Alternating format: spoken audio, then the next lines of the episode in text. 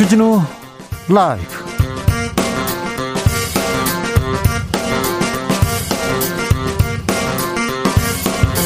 (2021년 12월 29일) 수요일입니다 안녕하십니까 주진우입니다 민주당 선대위가 슬로건을 공개했습니다. 앞으로 제대로 나를 위해 이재명. 오늘 이재명 후보는 이낙연 전 대표와 함께 신복지 구상을 밝혔고요. 부동산 행보 계속 이어갔습니다. 국민의힘 윤석열 후보의 슬로건은 국민이 불러낸 대통령이었죠. 오늘 윤석열 후보는 경북 울진을 방문해서 탈원전 정책을 전면 재검토하겠다고 했습니다. 대선 토론 공방은 오늘도 이어지고 있습니다. 이슈 티키타카에서 짚어보겠습니다. 집을 떠난 이준석 대표 과연 선대위 돌아올까요? 김종인 위원장은 인적 쇄신 없다고 못 박았는데 이준석 대표는 싹 바꿔야 한다 이렇게 주장하고 있습니다. 국민의힘 선대위 어떻게 정비될까요? 호남 무소속 의원에서 국민의힘에 입당한 이용호 공동 선대위원장에게 물어보겠습니다. 이번 대선의 키워드는 분명 부동산입니다. 민주당 이재명 후보 부동산 정책은 실패한 게 분명하다. 그러니 원인을 제거해야 한다고 했습니다. 양도세 중과세 유예, 양도세 중과 유예와 관련해서는 정부를 계속 설득하겠다고 했는데요. 국민의힘 윤석열 후보는 주식 부동산 자산 시장의 공정성에 대해서 언급했습니다. 누가 집값을 잡을 수 있을까요? 내년 집값은 어떻게 될까요? 김병철 편집장과 짚어봅니다. 나비처럼 날아 벌처럼 쏜다. 여기는 주진우 라이브입니다.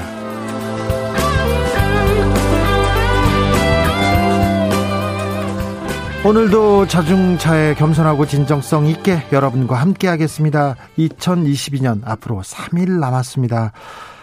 딱 3일 남았어요. 올해를 돌아보면서 기억 남는 일이 있습니까?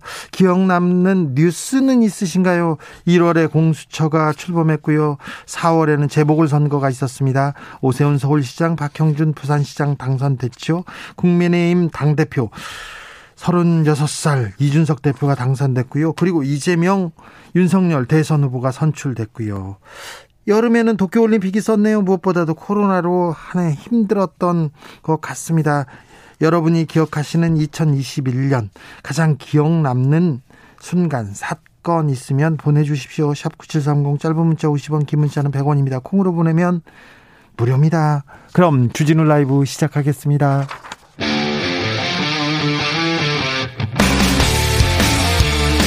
탐사보도 외길 인생 20년. 주 기자가 제일 싫어하는 것은?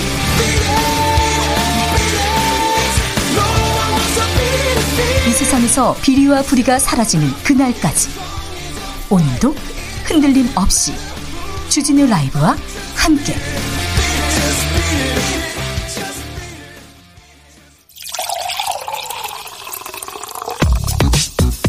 진짜 중요한 뉴스면 쭉 뽑아냈습니다. 줄 라이브가 뽑은 오래 뉴스 주스.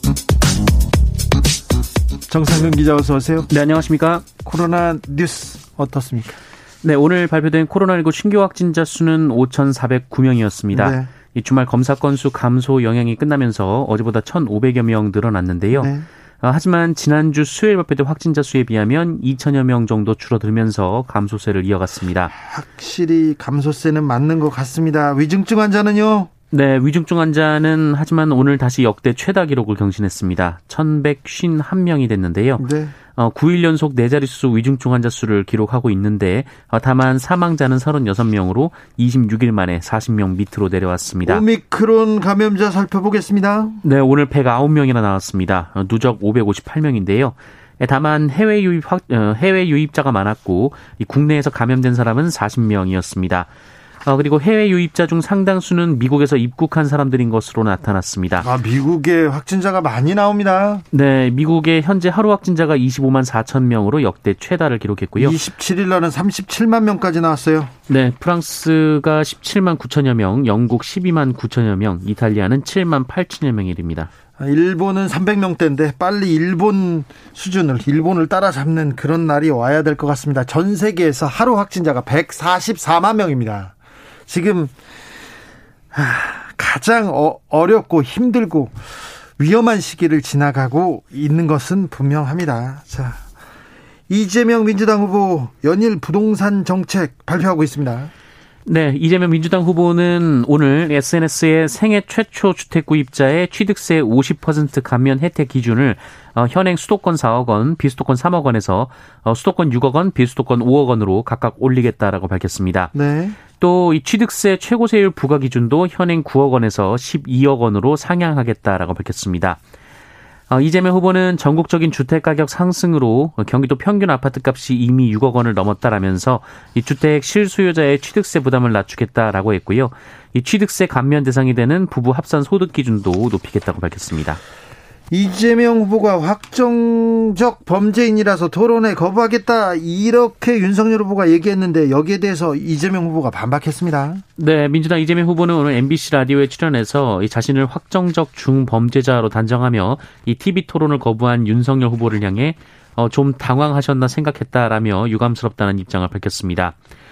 이재명 후보는 품격이라는 게 있는데 일국의 대통령이 되겠다는 유력 후보가 그렇게 하실 필요가 있냐라고도 말을 했습니다. 어, 그러면서 특수부 검사 특징 중 하나가 없는 죄도 만들고 또 있는 죄도 덮어줄 수 있다라고 믿는 이 무소불위의 특권 의식이라면서 아무 근거 없이 그렇게 말하는 거 보면 그 특성이 나온 것 같아 걱정이 된다라고 주장했습니다. 이준석 대표와 윤석열 후보의 갈등, 그 국민의힘 내부는 좀 정리되나요? 네, 어제 이준석 대표가 윤석열 후보가 요청하면 선대위에 복귀할 수 있다라거나 이 국민의힘 일각에서 제기되고 있는 후보 교체론에 선을 그었는데요. 어, 그러자 이준석 대표가 복귀하는 것 아니냐라는 보도가 나왔습니다. 네, 정리된다는 얘기가 계속 나오고 있어요. 네, 여기에 김기현 국민의힘 원내대표가 기자에게 정리됐다라며 다 잘 될 것이다라고 말했다고 하고요. 네. 또 김종인 비상대책위원장이 이번 주 내로 이준석 대표를 만날 것이다라고 밝히면서 이 수습 국면으로 접어든 것 아니냐라는 관측이 나왔습니다. 그래서 오늘 아침 정도 되면 수습되고 또 선대위 합류했다 이런 뉴스가 나올 것으로 예상했어요. 네, 하지만 이준석 대표가 다시 선을 그었습니다. 오늘 기자들과 만난 자리에서 선대위 복귀를 고려하지 않고 있다라고 말했습니다. 아, 다만 본인이 이 선을 그은 상황에서 선대위가 이준석 대책위처럼 굴러가는 것에 민망하고 또 국민과 당원에게 죄송스럽다며 이준석 대책보다는 선거 대책에 집중했으면 좋겠다라고 말했습니다. 지금 이준석 대표 쪽에서는 자 윤석열 후보가 손을 좀 내밀어 주었으면 하는 건가요? 전화 한 번도 안 왔다 이런 얘기도 하는 걸 보면요. 네, 국민의힘 김철근 당대표 정무실장이 KBS 라디오에 출연해서 이 중요한 건 후보가 당대표와 함께 러닝메이트 개념으로 이 선거를 치를 것인가 하는 것이다 라는 말을 했습니다. 어, 그리고 CBS 라디오에 출연해서는 아직까지 후보가 이준석 대표에게 연락을 하지 않았다며 가능한 빠를수록 좋고 연말 이내에 당의 문제가 해소됐으면 한다라고 말했습니다. 전화해 주세요. 잡아 주세요. 이런 얘기잖아요. 그런데 김종인 위원장이 김종인 위원장이 아, 이준석 대표한테 조금 탐탁지 않아 않은 좀 반응입니다. 네, 김종인 위원장은 이번 주에 이준석 대표를 만난다고는 했습니다만 강제로 내보낸 것도 아니고 본인 스스로 나갔으니 선대위에 다시 본인이 오면 되는 것이다라고 말했습니다. 어, 김종인 위원장은 선대위 안에 있든 밖에 있든 당의 대표라면서 이 당의 목표인 선거 승리를 위해 노력을 해야 한다라고 말했습니다. 생각해 보세요. 이준석 대표가 지방으로 갔다가 갔다가 들어왔을 때 그리고 선대위를 그만둔다고 했을 때 김종인 위원장하고 오찬을 했지 않습니까? 밥을 먹고 나와서 김종인 위원장이 뭐 정치인이 한번 얘기를 뱉었으니까 돌아오기는 어렵다 이렇게 좀 정리를 하는 듯한 뉘앙스였거든요. 아직 김종인 위원장이 지금 이준석 대표에 대한 마음을 풀지 않은 것 같습니다. 윤석열 후보는 공수처에 대해서 강한 비판을 쏟았습니다. 네, 국민의힘 윤석열 후보는 오늘 이 고위공직자 범죄수사처가 야당 정치인 그리고 언론인들의 통신 자료를 무더기로 조회했다면서 지금까지 드러난 것만으로도 공수처는 이미 수사 대상으로 전락했다라고 비판했습니다. 이 공수처는 공소장 유출 사건을 조사하던 중 언론인들에 대한 통신 조회를 한 것으로 전해지고 있는데요. 어, 여기에 국민의힘 소속 의원 105명 가운데 70명에 대한 통신 기록을 조회한 것으로 알려져서 이 언론과 야당으로부터 사찰을 했다라는 비판을 받고 있습니다. 사찰을 했다는 비판 계속 되고 있습니다. 그래서 박범계 법무부 장관도 입장을 내놨습니다. 네, 박범계 장관은 오늘 법조기자 출입기자 간담회에서 이 공수처에 대해 영장에 기초한 집행이지만 공수처 쪽에서 적절한 설명이 있으면 좋겠다라고 밝혔습니다. 박범계 장관은 수사 일반 현안이나 존폐 문제에 대해 왈가왈부하기 어렵다라면서도 수사 관련 자문이나 수사 노하우 등 이 공수처를 지원할 수 있는 부분이 있으니 원한다면 파견도 적극적으로 검토하겠다라고 밝혔습니다. 조성빈님께서 정성 정상근 기자는 마스크를 쓰고 있는데도 발음이 무척 도박도박합니다. 혹시 집에서 마스크 쓰고 말하기 연습이라도 하시나요? 마스크 쓰고 잡니다. 이분은. 네. 네. 검찰이 윤우진 수사 무마 의혹과 관련해서 윤석열 후보에게 무혐의 처분을 내렸네요. 네, 구속 기소된 윤우진 전 용산 세무서장 관련 수사를 무마하려 했다라는 의혹을 받았던 국민의힘 윤석열 후보가 검찰에서 무혐의 처분됐습니다. 윤석열 후보는 대검 중수 1과장이었던 지난 2012년 이 뇌물수수 혐의로 수사를 받던 윤우진 전 용산 세무서장에게 이 중수부 출신의 이모 변호사를 소개한 것으로 알려졌는데요. 어, 윤석열 후보는 최근 관훈클럽 초청 토론회에서 이 가까운 후배의 친형이다 보니 이 괴로운 얘기를 들어준 적은 있지만 공식적으로 변호사를 선임해 준 적은 없다라고 밝혔습니다. 이 윤우진 전 서장이 윤대진 검사장의 친형인데요. 이 세무조사 무마 기획 대가로 뒷돈을 챙기고 또 브로커 역할을 한 혐의로 구속 기소됐습니다. 어, 이어 세무 업무 편의 제공 등의 명목으로 세무사 및 육류 수입업자로부터 2억 원을 챙긴 뇌물수수 혐의로 추가 기소가 된 바 있습니다. 경찰이 수사하던 윤, 윤우진 그런데 검찰이 비호하고 봐주었어요. 풀어주기까지 했습니다. 아, 외국으로 도망갔다 왔는데도 풀어줬지 않습니까? 무혐의 처분했는데 분명히 검 분명 검찰의 비호가 있었는데 검사들은 검사들 수사는 참 못합니다.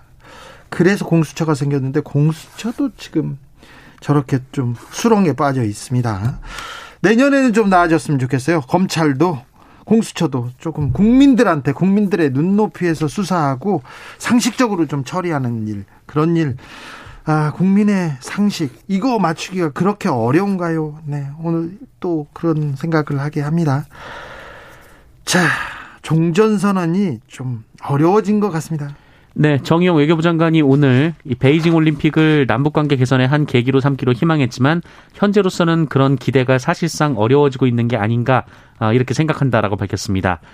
어, 정의용 장관은 오늘 기자간담회에서 이 종전 선언에 관련해서는 한미 간에 이미 중요성에 대해 공감하고 있고 또 사실상 합의가 돼 있는 상태라고 했습니다만 이 중국 측으로부터 북한의 종전 선언 관련 발언을 들은 것이 있냐라는 질문에는 없다라고 답을 했습니다.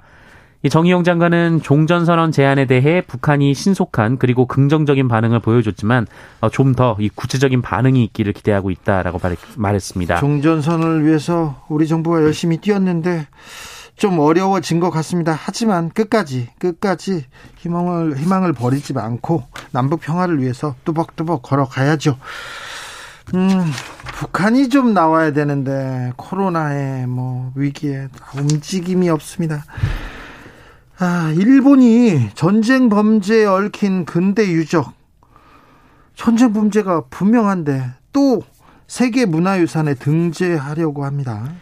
네, 어, 일본은 그 니가타 현에 있는 사도광산에 대해서 세계 문화유산 등재를 노리고 있습니다. 어, 일제강점기 무려 1,200여 명의 조선인들이 강제로 동원돼서 어, 위험성이 높은 갱내 작업을 했던 곳입니다. 어, 태평양 전쟁 때는 구리, 철, 아연 등 전쟁 물자를 생산하는 곳이기도 한데요. 어, 일본 문화재청이 어제 이 사도강산을 유네스코 세계문화유산 등재 추천 후보로 선정했습니다. 지난번에 군함도도 이 비슷한 이유로 세계유산에 등재했지 않습니까? 네, 2015년 등재하면서 강제 노역의 역사도 함께 알리기로 약속을 했습니다만 약속했죠. 아직까지도 이를 이행하지 않고 있습니다. 어, 이번에도 이 강제 노역의 역사를 따로 기재하지 않는다라는 입장이라고 하는데요. 어, 정부는 이를 저지하겠다는 계획인데 그 일본이 세계유산위원회 이 21개 위원국에 올라 있어서 어, 불리한 상황이라고 합니다. 아무튼 강제 노역의 역사를 지우고 전쟁으로 얼룩진 시설을 또 홍보한다고 합니다. 지난번에 군함도 어 근데 문화 산업 예술 산업 시설로 등재하면서 약속을 지키기로 했는데 아직까지 안 지키고 있어요. 약속을 잘 지키지 않습니다. 나빠요 이거는. 네. 대낮 쇼핑몰에서 여고생을 성폭행한 남성이 있습니다. 그런데 집행유예를 받았어요. 네, 어, 대낮에 대형 매장에서 처음 본 여학생을 화장실로 끌고 가 성폭행한 20대 남성이 징역형 집행유예를 선고받았습니다. 어, 이 남성은 지난 여름 이 세종시의 한 대형 매장에서 이 10대 여학생 2명의 뒤를 따라다니며 추행했고요. 어, 그리고 이 물건을 고르는 10대 여학생을 남자 화장실로 끌고 가서 성폭행했습니다. 아유, 끔찍하네요. 네, 당시 피해 학생이 저항을 했지만 현장을 벗어나지 못한 것으로 전해지고 있는데요. 이 범행 과정 일부가 이 매장 CCTV에 녹화되는 등 이 증거도 충분한 상황이었는데 어, 대전지법이 이 남성에게 징역 3년의 집행유예 4년을 선고했습니다. 재판부는 한낮 공개된 장소에서 쇼핑하던 피해자를 상대로 범행한 죄책이 매우 무겁다라면서도 피고인이 반성하는 태도를 보이고 또 범행 과정에서 행사한 힘이 비교적 중하지 않고 또 이 사건 이전까지 형사처벌을 받은 전력도 없다라고 판결했습니다. 또 피고인과 합의한 이 피해자들이 선처를 탄원하는 점을 양형에 고려했다라고 설명했는데요. 앞서 이 남성은 1심 공판 과정에서 혐의를 모두 인정하고 75번 반성문을 썼다라고 합니다. 하지만 검찰은 피해자 탄원이 있다 하더라도 죄질 등을 볼때 어, 해당 양형은 부당하다라며 이 항소를 했는데요. 어, 이 사건 2심은 대전고법에서 다룰 예정입니다. 아 그럼 판사님한테 잘못했다고 하죠. 잘못했다고 하지. 그럼 잘했다고 합니까? 판사님한테 잘못했다고 하죠. 근데 판사님은 꼭 이런 사람 얘기는 아이고 잘도 믿어줘. 아이 빌리. 이게 뭔지 참 이상해요. 너무한 거 아닙니까? 처음 보는 10대 여학생을 끌고 가서 성폭행을 했어요. 이 여학생이 이제 평생 살면서 이 그 트라우마는 어찌 하시려고 판사님은 왜 이런 결정을 했는지 아 네. 판사님 이름이 뭡니까? 네 다음에 말씀드리겠습니다. 네 제가 찾아가지고 또 말씀드릴게요. 이해가 안 됩니다 판사님. 저소득층 10명 중 1명이 충분한 음식을 먹지 못하고 있다고요. 이거 아 참 밥은 먹여야죠. 네, 예, 지난해 저소득 가구의 약 13%가 충분한 양의 음식이나 영양 균형을 고려한 다양한 음식을 먹지 못한 것으로 나타났습니다.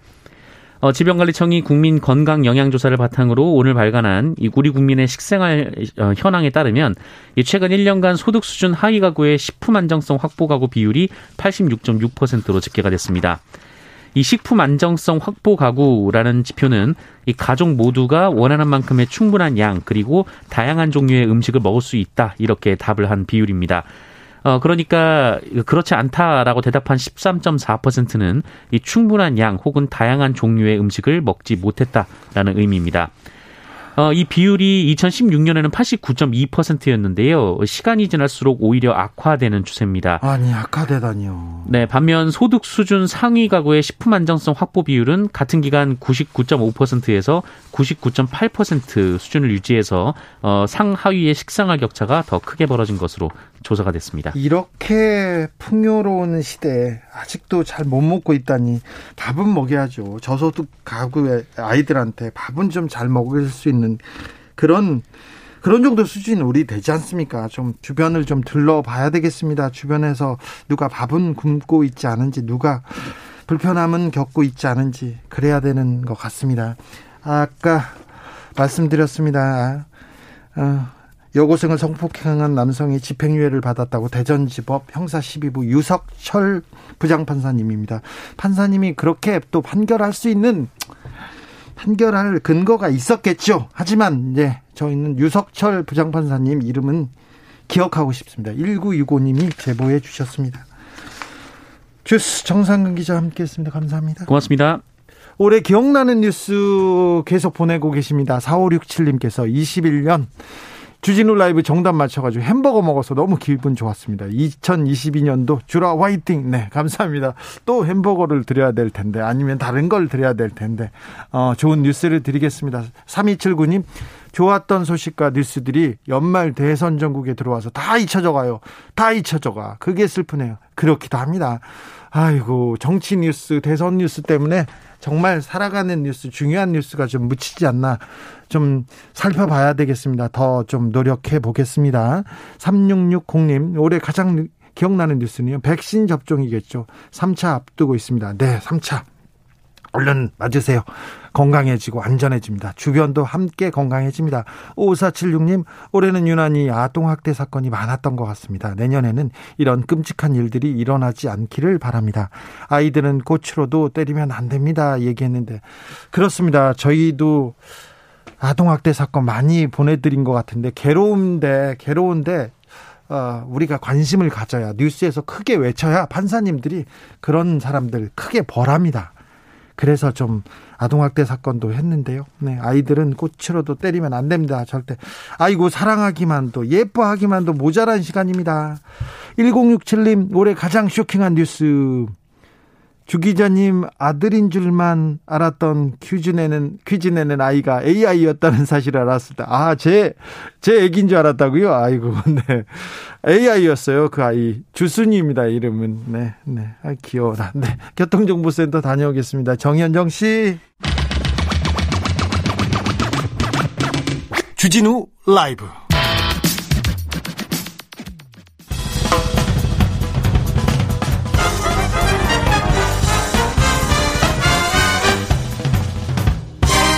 훅 인터뷰 모두를 위한 모두를 향한 모두의 궁금증 훅 인터뷰 국민의힘 선대위 내분 이번 주는 좀 정리가 될까요? 우리 선대위가 지나치게 아니한 것 아닌가? 대선 위기 비상 상황인데 대표가 보이지 않는다 이런 아, 비판의 말을 했던 주인공입니다. 이달 초 호남 출신 무소속 의원이었는데 국민의힘에 입당했습니다. 아, 그 선대위 공동 선대위원장을 맡으신 국민의힘 이용우 위원장 만나보겠습니다. 안녕하세요. 예, 안녕하세요. 네, 국민의힘에 입당하셨는데 음, 분위기가 어떻습니까? 국민의힘하고 민주당하고 좀 많이 다릅니까? 뭐 당이라고 하는 게 뭐 거기서 거기죠. 아, 거기서 아, 사실은 이제 우리 호남 같은 경우는 특히 민주당하고 익숙해져 있기 때문에 네. 저도 마찬가지고요. 네. 조금 생소하고 어색하기도 하고 좀 네. 그렇습니다. 그렇습니다. 아직까지는. 네. 아직까지는요? 예. 좀 그래도 어, 여기 오니까 좀 뭐는 좋다 이런 거 있을 거 아닙니까? 아니 그동안 이제 무소속으로 한 4년 가까이 있었기 때문에 네. 그래도 같이 할 동료가 생겼구나 아, 이런 유화를 삼고 있고요. 네. 지금은 대선판이기 때문에 이제 거기에 올인하고 있습니다. 네. 참 호남 출신의 의원, 뭐 민주당에서 국회의원을 하셨고요, 국민의당에도 계셨고 무소속에 으로 있다가 지금 국민의 힘으로 갔습니다. 아, 좀 고향에서 남원에서 조금 다른 얘기하는 사람들도 있을 것 같은데. 아, 물론이죠. 예. 우리 호남은 대부분 민주당 아니면 죽을 것처럼 생각하기 때문에 네. 더구나 이제 국민의 힘 그러면 거기는 정말로 죽음의 강이다. 거기 건너가는 것은 이렇게 생각해요. 또 저 민주당이 익숙하고 그래서 네. 제가 아, 갑자기 국민의힘으로 가니까 너무 충격을 받았죠. 네, 제 친구 남원에 있는 친구한테 제가 물어봤어요. 아 그분 그 양반 다 좋은데 넘지 말아야 할 선을 넘었어. 그 당은 음. 아니지 이렇게 얘기하던데요. 맞아요. 차라리 무소속으로 있지 왜 거기까지 갔냐 이런 건데 저로서는 뭐 한없이 오지 않을 전화를 기다릴 수는 없는 거 아니겠습니까? 예. 그래서 예. 또 민주당이 호남에서는 엄청 기득권이에요. 패거리고. 그래서 거기 벽을 넘기가 굉장히 힘들었고요. 아, 결과적으로는 뭐 국민의힘에서 저를 좀 너무 어, 어, 귀하게 여기서 그냥 넘어갔습니다. 아 그렇습니까? 네. 네. 민주당에서는 왜 안 받아줬대요, 의원님은? 자기들끼리 하겠다는 거죠. 뭐 그 지역에서는 내년 이제 예, 그러니까 어, 지방선거 때 공천권 뭐 네. 이런 거 생각하기 때문에 네. 그냥 뭐 복당을 할 팀은 해라 그러나 지역위원장을 하지 마라 이렇게 무장 해제하고 와라 이렇게 자꾸 얘기하는데 네. 사실은 민주당 들어가려고 하는 것은 민주당을 개혁하고 우리 지역 주민들이 원하는 그런 것들을 이제 하도록 해서 저한테 복당을 원했는데 그런 식으로 저 혼자 들어가는 것은 아무 의미 없다. 자칫하면 들러리다라고 생각해서 저는 어, 그런 식으로는 어, 이렇게 민주당을 갈 수가 없었습니다. 자, 윤석열 후보가 뭐라고 하던가요? 좀 도와달라고 하던가요? 그리고 와서는 또 뭐라고 하던가요? 좀 윤석열의 어떤 점을 보고 이렇게 마음을 먹으셨어요? 어, 윤석열 후보 뭐 이렇게 그 매스컴에서 보듯이 그냥 시원시원하더라고요. 어, 시원시원하고 너무 시원시원해서 가지고 걱정이에요, 좀. 뭐 그렇게 볼 수도 있는데 네. 조금 말씀이 좀 길고 이런 것은 좀 단점이기도 하지만 그러나 네. 생각보다 아, 좀 그 마음은 따뜻한 편이고 또 약속은 지키려고 하는 그런 느낌은 받았습니다. 그리고 다만 이제 정치인으로서 막 달고 닳지 않아서 네. 그런 부분은 저는 장점으로 생각합니다. 아 오히려 네. 네. 호남에서는 윤석열 후보 어떻게 봅니까? 뭐 기대 반 우려 반인데요. 어, 기본적으로는 뭐 그 지역 특성상 아주 좋지는 않죠. 그러나 이제 전라북도라고 하는 데가 호남 중에서도 또 소외를 받았기 때문에 네. 에, 민주당이 그동안 해놓은 게 뭐 있냐.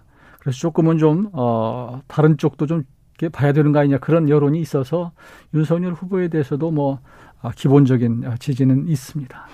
어, 윤석열 후보가 얼마 전에 김대중 정신을 저버린 민주당 이렇게 얘기하는데 김대중 정신을 어떻게 저버렸습니까?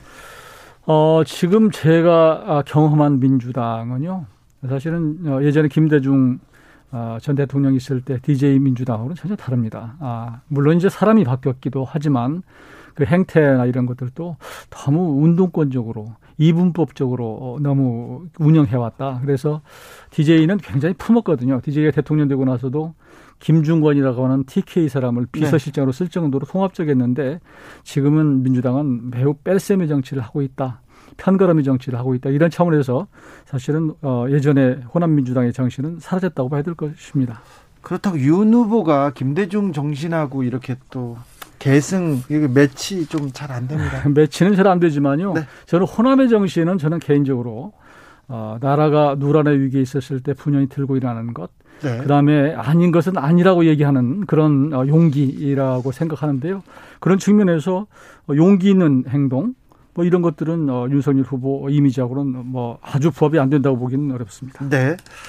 부득이 정권 교체를 위해서 부득이 민주당은 갈 수 없기 때문에 부득이 국민의힘 선택했다 윤석열 후보가 얘기했는데 이 발언 당내에서는 조금 논란이 됐나요? 얼뜻 듣기에는 좀 이상해요. 제가 네. 보기에도 네. 어, 그래서 민주당을 가려고 그랬나 이렇게 생각할 텐데 네. 기본적으로 이제 거기 그 그렇게 발언한 지역이 호남이라고는 네. 특수성이 있기 때문에 지금 그 국민들은 이번 대선에서 정권 교체를 해야 되겠다는 여론이 높다. 네. 그래서 정권 교체를 해야 되겠는데 그럼 민주당을 갈 수는 없는 거 아니냐. 그래서 국민의힘에 갔다 그러니 정권 교체를 원하는 분들은 나를 좀 찍어달라. 네. 그렇게 네. 얘기한 거죠. 사실. 자, 국민의힘에 갔습니다. 굉장히 큰 결단인데 갔습니다. 지금 정권 교체 할 것 같습니까? 저는 뭐 그렇게 되리라고 봅니다. 근데 네. 되리라고 보는데 당, 당 대표하고 후보하고 이렇게 이렇게 뭐 좀 다른 얘기를 하고 있는데 이런 좀 선거 역사상에서도 본 적이 없고요. 당에서도 아, 저도 사실 뭐 답답해요. 답답해서 저도 뭐 이제 제 의견도 표출하고 쓴소리도 하고 있는데 네. 어, 이런 문제가 다행히 뭐 일찍 터져서 네. 또 기본적으로 이준석 대표나 윤 후보나 우리 당 선대위도 기본적으로 어떻게 하면은 당선을 하고 정권 교체를 할 수 있을까 여기에 포커스가 맞춰져 있는데 생각이 좀 차이가 있어요. 근데 우리 이준석 대표가 아무래도 좀 젊다 보니까 또 행동이 좀 빨랐던 거 아닌가 이런 생각이에요. 네. 돌아오긴 할까요? 돌아올 겁니다. 돌아옵니까? 뭐 이제 올해대로 어, 정리될 거라고 생각합니다. 같이 살자님께서 전주입니다. 이용호 의원 응원합니다. 이재명은 지지하지만 전북에서 민주당은 패거리 정당 맞습니다. 전북도 변해합니다. 이렇게 의견 주셨고요. 한 교수님도 이용호 의원님 잘하셨어요. 화합을 위해서 용기 내신 것 응원합니다. 이렇게 응원하시는 분이 또 있네요. 응원하는 사람 많습니다. 아, 네, 네, 네, 네. 많이 있습니다. 네. 네. 많이 있습니다. 이준석 대표 돌아옵니까 확실히? 예, 돌아올 겁니다. 언제쯤 옵니까? 아, 저는 지금 어, 당의 모든 분들이 올 연내에 정리하자 그런 생각이고요. 예. 지금 최고조로 갈등이 올라 있기 때문에 예. 예, 금년간 정리될 거라고 보고 저도 예. 사실 이준석 대표 어, 그저 젊으니까 예. 그냥 화끈하게 다시 돌아와라 이렇게 얘기를 하고 있습니다. 그렇습니까? 김종인 원톱 체제, 김종인 선대위원장이 좀, 좀 정리하는 거, 정리할 것 같고, 그립을 세게 잡아달라, 이렇게 후보도 요청하기도 했는데, 예. 어, 김종인 위원장이 지금 잘 컨트롤하고 있다고 보십니까? 지금 소통은 잘 되십니까? 의원님하고도? 네, 저하고도 되고요. 어, 김종인 대표, 저 총괄위원장에 대한 그 믿음이 이준석 대표에게 있어요. 어. 두 분이 사실은 뭐 거의 손잡벌이거든요. 네. 그런데 두 분이 굉장히 그런데 믿음이 있고 또 이런 상황에서 대표는 일정을 소화해야 되기 때문에 아니 저 후보 윤 후보는 그래야 되기 때문에 이 부분을 윤석열 후보는 김종인 아, 위원장한테 지금 위임해 놓은 상태여서요. 네. 어, 여러모로 지금 그런 것들이 이제 좀 정리정돈의 수순에 들어가 있다 이렇게 네. 보고 어, 있습니다. 의원님을 국민의힘으로 모시는 것도 김종인 위원장이 큰 역할을 하셨죠? 아니 뭐 그런 건 아니고요. 뭐 네. 그, 그, 저, 상의는 드렸죠. 네. 네. 또 같이 하면 좋겠다는 말씀이 있으셨고. 2014님께서 계속 떨어지고 있는 윤석열 후보의 지지율, 대안은 좀 있습니까? 물어봅니다. 아, 이제 지금이 저는 저점이라고 생각합니다. 아, 사실은 뭐, 그 정치판에서 리스크라고 하는 부인 아, 리스크 하나는 일단 정리가 됐고 정리가 됐습니까? 아, 저는 뭐 정리됐다고 뭐 그 정도 이상 어떻게 에, 그 사과를 합니까? 용서해 달라 네. 이런 저는 용서해 달라고 한 정도의 표현을 쓴 사과는 거의 본 적이 없는데요. 네. 어, 이제 남아 있는 이준석 대표의 문제가 정리되면 그러면 이 저점 상황을 통과해서 다시 이 올라갈 거라고 생각하고요. 정말로 이재명 후보가 명확하게 분석을 했더라고요. 본인이 올라가는 게 아니라 상대가 아, 떨어진 거다. 그래서 네네. 데드 크로스다. 이렇게 하는데, 어, 우리 윤석열 후보의 지지도가 떨어져서 이재명 후보한테 안 가고 있다. 그래서 다시 돌아올 거다. 저는 그렇게 봅니다. 네. 이재명 후보를 압도할 수 있는 윤석열 후보의 뭔가가 있어야 되는데요. 뭔가, 뭐 비전, 능력, 뭔가로 압도를 해야 되는데, 자, 윤석열 후보가 이재명 후보보다 어떤 점은 낫습니까? 어, 그, 그 본인의 말을 지키고자 하는 것, 본인의 소신을 지키고자 하는 것은 음, 윤석열 후보가 낫고, 네. 어 일단 얼굴에 써 있잖아요. 윤석열 후보 보면 아 그래도 저분은 어 이렇게 외모의 풍기는 걸 봐서는 거짓말할 것 같지는 않다. 신뢰는 간다 그런 느낌이 들어요. 근데 저는 뭐 상대 후보 얘기하기는 뭐하지만 그러나 이재명 후보는 말씀도 잘하시고 네. 뭐 경험도 많지만 그러나 너무 어, 공약이나 이런 걸 자주 바꾸기 때문에 말의 신뢰성 지도자로서의 신뢰성이 있을까 아, 이런 부분에 대한 의심이 듭니다. 이재명 말 잘한다. 그래서 토론을 안 하시려는 거는 아닐 거 아니에요. 아, 그렇죠. 지금 당연히 토론해야죠. 해야죠. 어, 윤석열 후보도 할 겁니다. 하는데 적어도 토론이라고 하는 것은 서로 상대가 있잖아요. 그러니까 아무 때나 토론하자고 덤비면 그 토론이 되는 게 아니잖아요. 지금은 어느 대통령 후보도 이 시점에서 막 토론을 하는 경우는 저는 없었다고 봐요. 때가 되면 적어도 무슨 관훈이든 아니면 방송 연합이든 이런 데서 아, 요청이 있을 것이고 법정 토론 외에도 당연히 하는 것인데요. 이재명 후보가 사실은 말씀을 잘 하시기 때문에 토론을 이길 거다? 저는 꼭 그렇게 안 봅니다. 왜냐하면 이재명 후보는 그렇기 때문에 우리 저 국민들이 볼 때 처음부터 높게 보는 것이고 네, 윤석열 후보는 높죠. 대부분 잘 못할 것이다 이렇게 생각하기 때문에 막상 네. 붙여놓으면 네. 그러면 제가 보기에는 어, 윤석열 후보도 잘 하네 이렇게 네. 평가받을 수 있다고 생각합니다. 그런데 위원장님처럼 의원님처럼 이렇게 얘기를 하면 나중에 토론하겠다 이렇게 생각하는데 토론 제안에 대해서 윤석열 후보가 뭐라고 대답하냐면 중범죄 후보의 정치 공세다 이렇게 얘기하니까 아 피한다 침대 축구한다 이런 비판 받습니다. 아 이제 그 그것은 이제 어, 그윤 후보님도 아, 약간 화도 나기도 하고 네. 사실 본인의 어떤 가치관으로 보면 정말로 이 대장동이라고 하는 이 의혹이 네. 엄청난 일이고 거기에 최종 결재권자가 이재명 후보인데 이런 부분은 대충 이렇게 물타기 해서 넘어가고 아닌 거 가지고 자꾸 하는 게 무슨 의미가 있느냐고 하는 그런 마음이 있는 것 같아요. 그렇지만 저는 그러나 윤 후보도 어, 그, 그쪽 팀에서도 그렇고, 네. 어, 토론을 하자. 이렇게 네. 지금 준비하고 있습니다. 그러니까 너무 염려 마세요. 네. 화난다고 말을 좀 함부로 하는 거는 좀. 그렇지. 아니죠. 그건 뭐 본인이, 우리 국민들도 어, 대장동 의혹에 대해서는 반드시 규명하고 넘어가자고 하는 것이 지금 국민적 어, 요구기 때문에 저는 네. 뭐 잘못된 거 아니라고 봅니다. 알겠습니다. 김성실님께서 많은 국민들은 공약을 듣고 싶어요 얘기합니다. 뭐 토론하신다고 했으니 준비하고 있다니 지켜보자고요. 8248님 남은 사람이요. 이용호 의원님 생각이 많이 변했어? 예. 어, 그렇게 저 이제 말씀하신 분도 있고요. 예? 저도 사실 뭐 마음이 아프기도 하고 그렇습니다. 네. 아, 근데 기본적으로 제가 국민의힘에 오게 된 것은 민주당의 그 정말로 아 저에 대한 음그 배타적인 그리고 저를 아, 복당 원서되고 나서 엄청나게 반대하고 네. 어, 정말로 했던 그런 걸 생각해 보면 많은 분들이 요즘 이해합니다. 저를.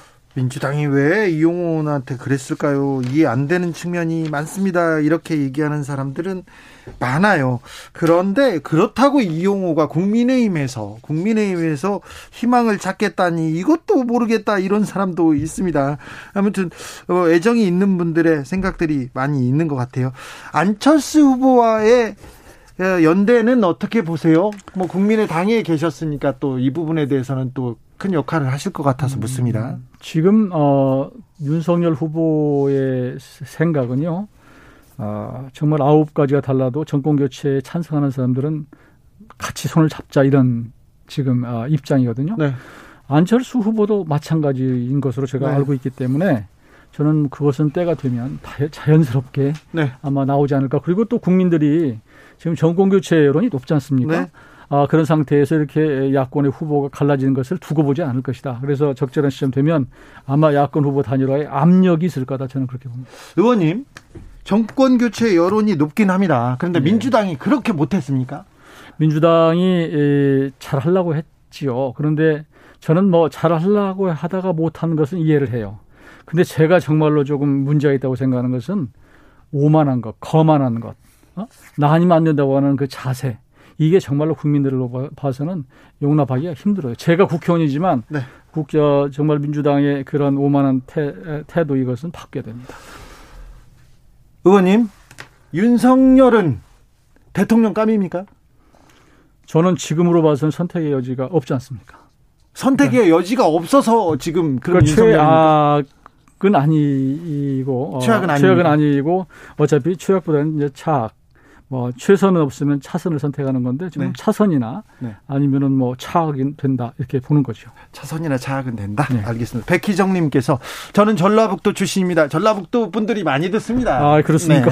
네. 전이 의원님 응원합니다. 민주당도 전라도도 좀 바뀌어야 합니다. 이렇게 응원의 메시지 보냈습니다. 지금까지 이용호 국민의힘 공동선대위원장이었습니다. 말씀 감사합니다. 네, 고맙습니다.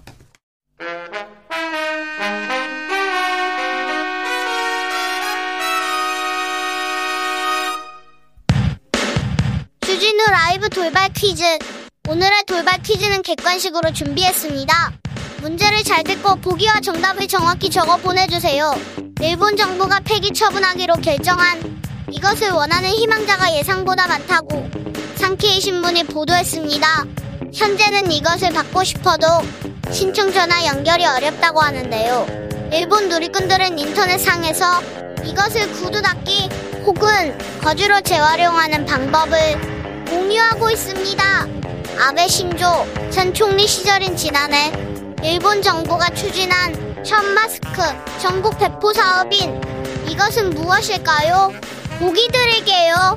보기 1번 플로피 디스크, 2번 아라베스크, 3번 아베노 마스크. 다시 한번 들려드릴게요.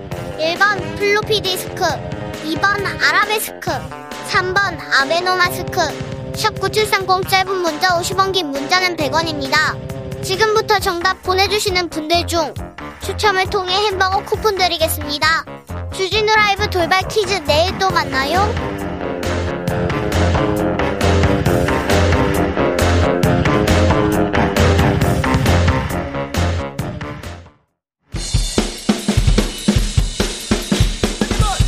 틱탁 틱탁 틱탁 현란한 입담의 환상 드리블 오늘 이 뉴스를 주목하라 이슈 티키타카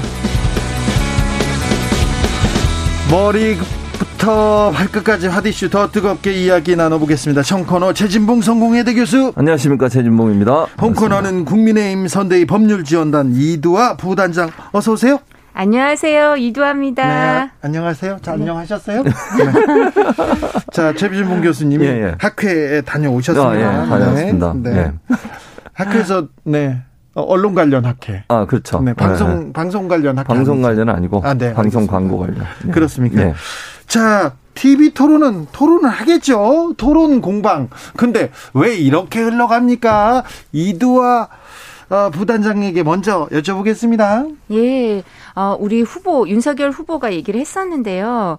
이 정책 토론을 얼마든지 하겠다. 그런데 이제 후보가 어, 잠정적 그 중범죄자하고 네. 확정적이라 그랬죠. 잠정적이 네. 아니라 확정적 중범죄자하고 이 토론을 그렇게 많이 해야 되냐. 음. 법정 토론만 그래 아니 했으면 좋겠다 뭐 이런 얘기도 하셨는데 네. 근데 무엇보다도 저희가 주장하는 건 특검하면 토론하겠다 이렇게 얘기를 한 게 아니고요. 전체 맥락을 보면 이 부분이 어, 대장동 특검 같은 거는 음. 또이 부분 수용을 하고 이건 정리가 된 상태에서 정책 토론을 하자. 그리고 무엇보다도요. 이재명 후보가 어지럽거든요. 정책이나 공약에 음. 대한 얘기가 너무 어지러우세요. 그래서 그 부분이 정리가 돼야지 할 수 있지. 그렇게 말 바꾸고 공약이 왔다 갔다 하는데 그럼 우리가 어떤 게 확정적인 공약이라고 생각하고 토론을 할 수 있겠냐. 그래서 말 바꾸기, 공약 바꾸기 안 하겠다고 이게 음. 확정적인 공약이 라고 얘기하면 토론하겠다. 이렇게 말씀하신 겁니다. 최진봉. 네, 두 가지 이제 저는 첫째 중범 분야자 말씀하신 건 저는 그 그런 말씀 너무 지나친 편이다. 왜냐하면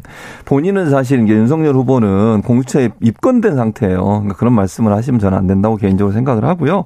그 다음에 이제 그 말씀하신 것처럼 이게 뭐 후보가 말이 바뀐다 이런 얘기를 하셨는데 저는 그러면 도리어 토론에 와서 그걸 물어봐야 된다고 생각해요. 그게 왜 바뀌었냐? 그 왜 그렇게 정책을 바꾸시냐? 예전에 생각한 거고 지금 바꾼 게 뭐가 냐? 이러면 제가 볼 때는 토론 하시는 분 입장에서 그게 더 점수를 얻을 수 있는 포인트 아니겠습니까? 예를 들어서 이재명 후보가 정말 윤석열로 생각하신 것처럼 이 뭐 바꾸고 이랬다고 하면 그걸 왜 바꿨는지 그게 왜 문제가 있는지 하는 부분을 국민 앞에 또 밝힐 수 있는 기회가 된다고 생각을 해요. 그래서 토론에 오셔서 그런 부분들에 대해서 본인이 생각하신 걸 질문도 하고 또 따지기도 하고 이런 과정을 통해 국민들에게 그걸 알릴 수 있는 기회가 더 좋은 기회가 되지 않을까 이런 생각을 합니다. 이선호님께서 사람 좀 합시다. TV 토론 좀 하세요 하는데 윤석열 후보가 토론 을 피하는 건 아니죠? 예, 절대 아닙니다. 지금 저희 경선할 때요 토론에 16번 했습니다. 네. 그리고 후보가 선택을 받은 거거든요. 그리고 좀 전에 어 그 우리 최 교수님께서 음, 네. 우리 후보가 공수처에 입건이 됐다 이렇게 음. 말씀을 하셨는데 이재명 후보도 피고발되고 피고소된 음. 사건이. 많습니다. 그래서 네. 우리가 그런 얘기 하자면 끝이 네. 없고요.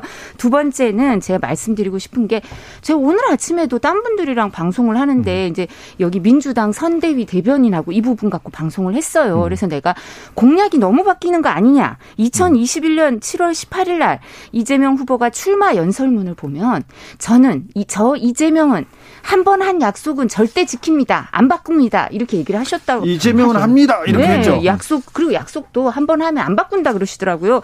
그러더니 2020, 그 8월 3일 날 기본 그 주택 공약을 하시면서요. 국토 보유세 신설 얘기를 하셨어요. 그 다음에 국토 보유세 지금 도대체 어떻게 돼 있어요? 철회하는 건가요? 철회 안 하는 건가요? 제가 여쭤봤어요. 그랬더니 그분이 아 그런 문제에 대해서 여러 가지 음. 국토 보유세, 그 다음에 양도세 유예, 그 다음에 뭐 종부세 이런 문제를 다 여론 수렴을 해서 국민들 의사에 따르겠다.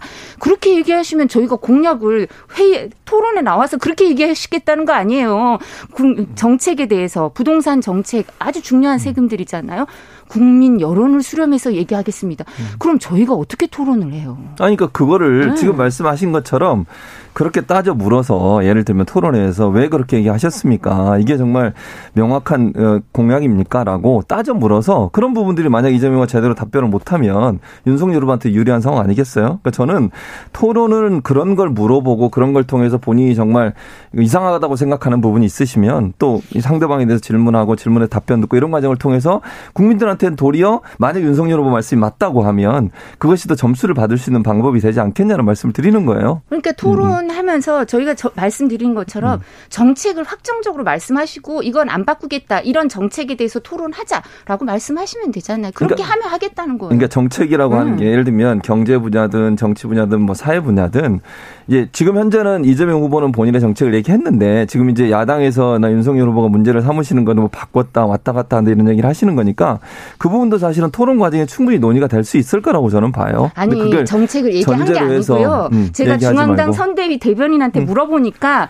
국민 여론을 수렴해서 결정을 하겠대요. 아, 그러니까. 그러니까 결정이 안 된 거죠. 아니, 정책이. 그러니까 그런 부분도 제 말은 토론에 와서 그걸 따져 물으시면 되잖아요. 아니 그렇게 얘기했는데 그래서 아직 음. 결정 안 했습니다. 그럼 그 다음에 뭐라 그러라고? 그, 그, 그 다음에 치고 갈 것을 네. 이두화 단장님이 알려주세요. 네. 그래서 네. 저희 정하면 하겠다고요. 송 여사님께서 경선 토론은 물고 뜯는 거고 지금은 정책 토론하자는 거 음. 아닙니까? 이렇게 얘기합니다. 근데요, 네. 윤석열 후보가 방송 인터뷰도 거의 안 하십니다. 지금 이재명 후보는 이렇게 다 이렇게 인터뷰를 음. 하고 있는데 이것도 피하는 거 아닙니까? 피하는 인상을 줘요. 자꾸 이거 신비주의 전략 이거 안 먹힙니다. 아니 저희가 관훈 클럽 토론회도 하셨고 네. 방송 기자 클럽 토론회도 어젠가 그젠가 하셨잖아요. 그리고 또 이 부분에 대해서 방송 인터뷰도요. 지금 저희가 그그 민주당보다 10월 10일 날 후보가 결정됐고 저희는 11월 5일 날 결정됐죠. 그러니까 한 3주 늦어요. 네, 거기다 한 달은 아니지만 음, 거기다 선대위도 조금 네. 약간 좀 선대위도요. 근데 민주당도 선대위 1기가 전원 자진 사퇴하고 형해화돼서 2기 출범했죠. 음. 그리고 저희도 이제 이 선대위가 좀 효율적으로 움직이기 위해서 이 부분을 논의를 하고 있는데 그러니까 이런 부분에 있어서 이제 그 말씀하신 것처럼 정해진 토론회는 다 할 거고요. 음. 그다음에 관훈 클럽 토론회도 그래서 저희가 좀 늦게 했어요. 아시잖아요. 한 3주쯤 네, 늦게 네. 했죠. 방송 기자 클럽 토론회도 그렇고. 그래서 나머지도 이런 정책에 대해서 얘기할 기회를 그 기자분들이 말씀하신 것처럼 방송 인터뷰나 그런 부분 충분히 앞으로 소화하실 겁니다. 네. 신비주의자가 아니랍니다. 좀 이따가 나올 것 같은데. 음, 네. 보세요. 지켜보세요. 네. 1월에. 예. 조혜숙 님께서 김병민 가고 좀 수월하다 했는데 더 센 사람 나타났다고. 네. 김병민 대변인 지금 대구 경북 갔어요. 네. 이도화 부단장 굉장한 거의 래퍼로 이렇게 지금 래퍼로 지금 데뷔하셔도 돼야 되는데 저 최진봉 교수님은 다른 방송에서는 거의 래퍼 진봉으로 지금 활동하고 있습니다. 네. 아, 네. 라임에 자꾸 맞춰가지고요. 음, 인제 김건희 씨 관련된 일은 조금 사라질까요? 내년 초에는 김건희 씨 뉴스 보지 않을까요? 이런 부분에 대해서는 일정 부분 지금 이제 사과를 하면서 12월 26일 날 그러고 음. 나서 나머지도 의혹 제기를 계속 하겠죠. 민주당이야. 이슈화 하고 싶으니까.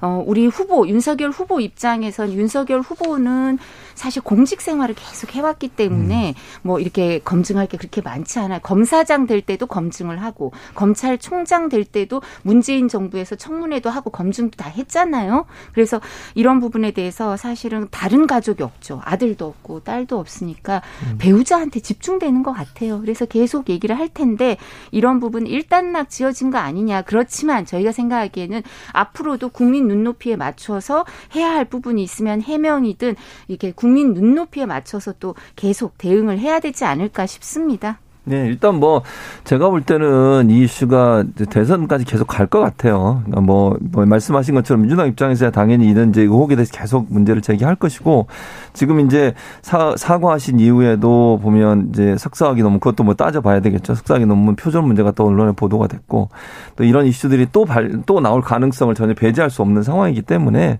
아마 김건희 씨 관련된 이슈는 계속 나올 것 같고요.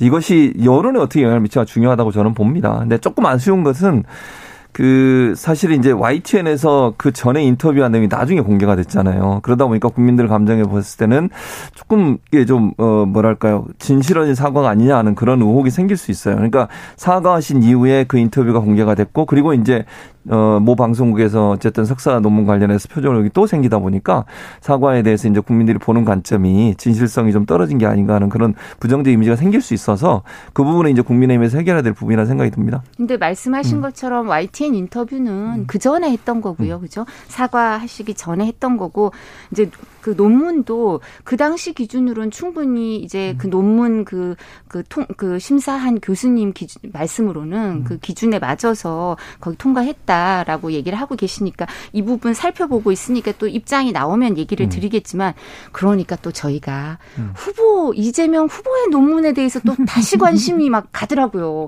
그리고 이재명 후보는 표절을 뭐 아주 쿨하게 인정을 하시더라고요. 그래서 아 뭐 그때 그렇게 얘기하셨죠. 가천대 논문을 내가 뭐하러 그렇게 구태여 가지려고 했겠냐. 그래서 반납했다. 그래서 가천대가 또 성남에 있더라고요. 그래서 거기 졸업생이나 재학생들 기분을 좀 한 번 더 나쁘게 하시고 그리고 지금 학교에다가 취소해달라고 계속 반납해달라고 하는데 학교에서 처리를 안 해준다고 네. 그러면서 안타까워 하시더라고요. 네. 이재명 후보가. 그러니까 그 문제는 저렇게 이제 공격을 반대로 하시는데 어쨌든 그 문제는 이미 이제 이미 나왔던 이슈이기 때문에 물론 이제 말씀하신 것처럼 그 문제가 이재명 후보는 인정하고 그 문제에 대해서 본인이 이제 뭐 학위를 취소해달라고 얘기했는데 학교가 절차가 필요해서 아마 안 하고 있는 것 같아요. 그건 뭐 학교의 사정이니까 제가 뭐라고 말씀드릴 수는 없는 것 같고 이제 씨 건은 새로 또 나온 문제라 이 문제가 이제 더 파장은 클 수 있다는 생각이 들고요. 이제 씨 관련돼서 학교에서 아마 이제 조사를 하겠죠. 이런 부분에 대해서 어떤 절차를 통해서 할지 모르겠지만 그래서 그런 부분 부분들이 이제 제가 볼 때는 그러니까 이재명 후보 건은 이미 알려진 거고 나왔던 문제 이기 때문에 김건희 씨 건이 훨씬 더 파장은 커질 수 있다. 새로 나온 이슈라 그런 생각이 듭니다. 그럼 저희는 후보자 검증이 음. 우선이죠. 후보자가 배우 그러니까 이재명 후보자를 명확하게 검증해야 되니까 논문에 대해서도 쿨하게 음. 인정했다고 뭐 넘어갈 게 아니고요. 음. 얼마나 또 표절을 많이 하셨는지 그 돌려보고 몇 퍼센트 나오는지도 한 보고 서로 비교해 보고 검증을 다 똑같이 후보자 배우자보다 네. 후보자를 훨씬 가, 가, 냉정한 기준으로 저희가 검증을 해야 그러니까 검증을 안 한다는 게 아니고 음, 네. 하는데 제가 정치적으로 분석해 보면 이게 이제 파급력으로 보면 김건희 씨 건이 정도 파급력이 클 수 있다는 얘기를 네. 하는 거예요. 네. 그러면 내년에도 김건희 씨 논문으로 이재명 후보의 논문으로 음. 계속해서 네 검증, 네, 의혹 검증은 계속 될 것 같습니다. 9909님께서 상호 간에 토론할 때 가족 음. 이야기 없이 하기로 하고 음. 정책 토론만 아. 하기로 그렇게 하는 토론 듣고 싶습니다. 얘기도 했습니다. 이슈 티키타카는 2부에서 이어가겠습니다.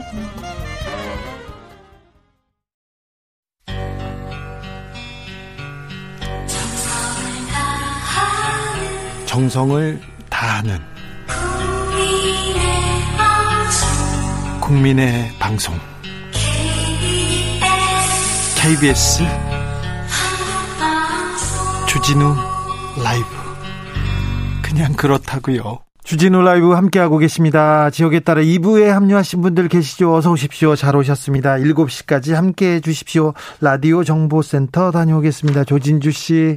주진우 라이브 이슈 티키타카 이어갑니다. 최진봉 교수님, 이두아 부단장 두 분과 함께하고 계십니다. 2021년 참 많은 일들이 있습니다. 이제 사흘밖에 안 남았는데요. 최진봉 교수님, 네. 어떤 사건이, 어떤 이슈가 떠오릅니까? 2021년도요? 네. 뭐, 그, 오더 생각을 해봤는데, 특별히 생각나는 게 이준석 대표의 당선? 당선. 아, 음. 그렇죠. 그게 좀 뉴스였죠. 뉴스였죠. 네. 그리고 전혀 예상치 못했던 네. 탈환이었지 않습니까? 네. 그러니까 국민의힘의 당대표로 30대가 네. 됐다는 거 그 자체로도 이슈였죠, 사실은. 전 우리 정치사 있을 수, 뭐한 번도 없었던 네. 일이니까. 지금 윤석열 선대위에서도 가장 큰 존재감을 그렇죠. 네. 존재감을 드러내고 있는데 어쨌든 윤석 대표가 어 제1야당의 대표가 된 거 그 자체가 사실은 상당히 큰 어, 이슈가 됐던 그렇죠. 그런 이슈였던 정치사에서도 음, 음. 큰 이슈가 될 만합니다. 음, 음 이두아 단장님은 어떤 뉴스가요? 저희 긍정적인 건 우리 윤석열 후보가 대선 후보가 된 국민의힘 대선 후보가 된 거 아니겠습니까? 윤석열 네. 후보가 네. 윤석열 후보가 되니까 좋아요? 네, 좋죠. 왜 좋아요?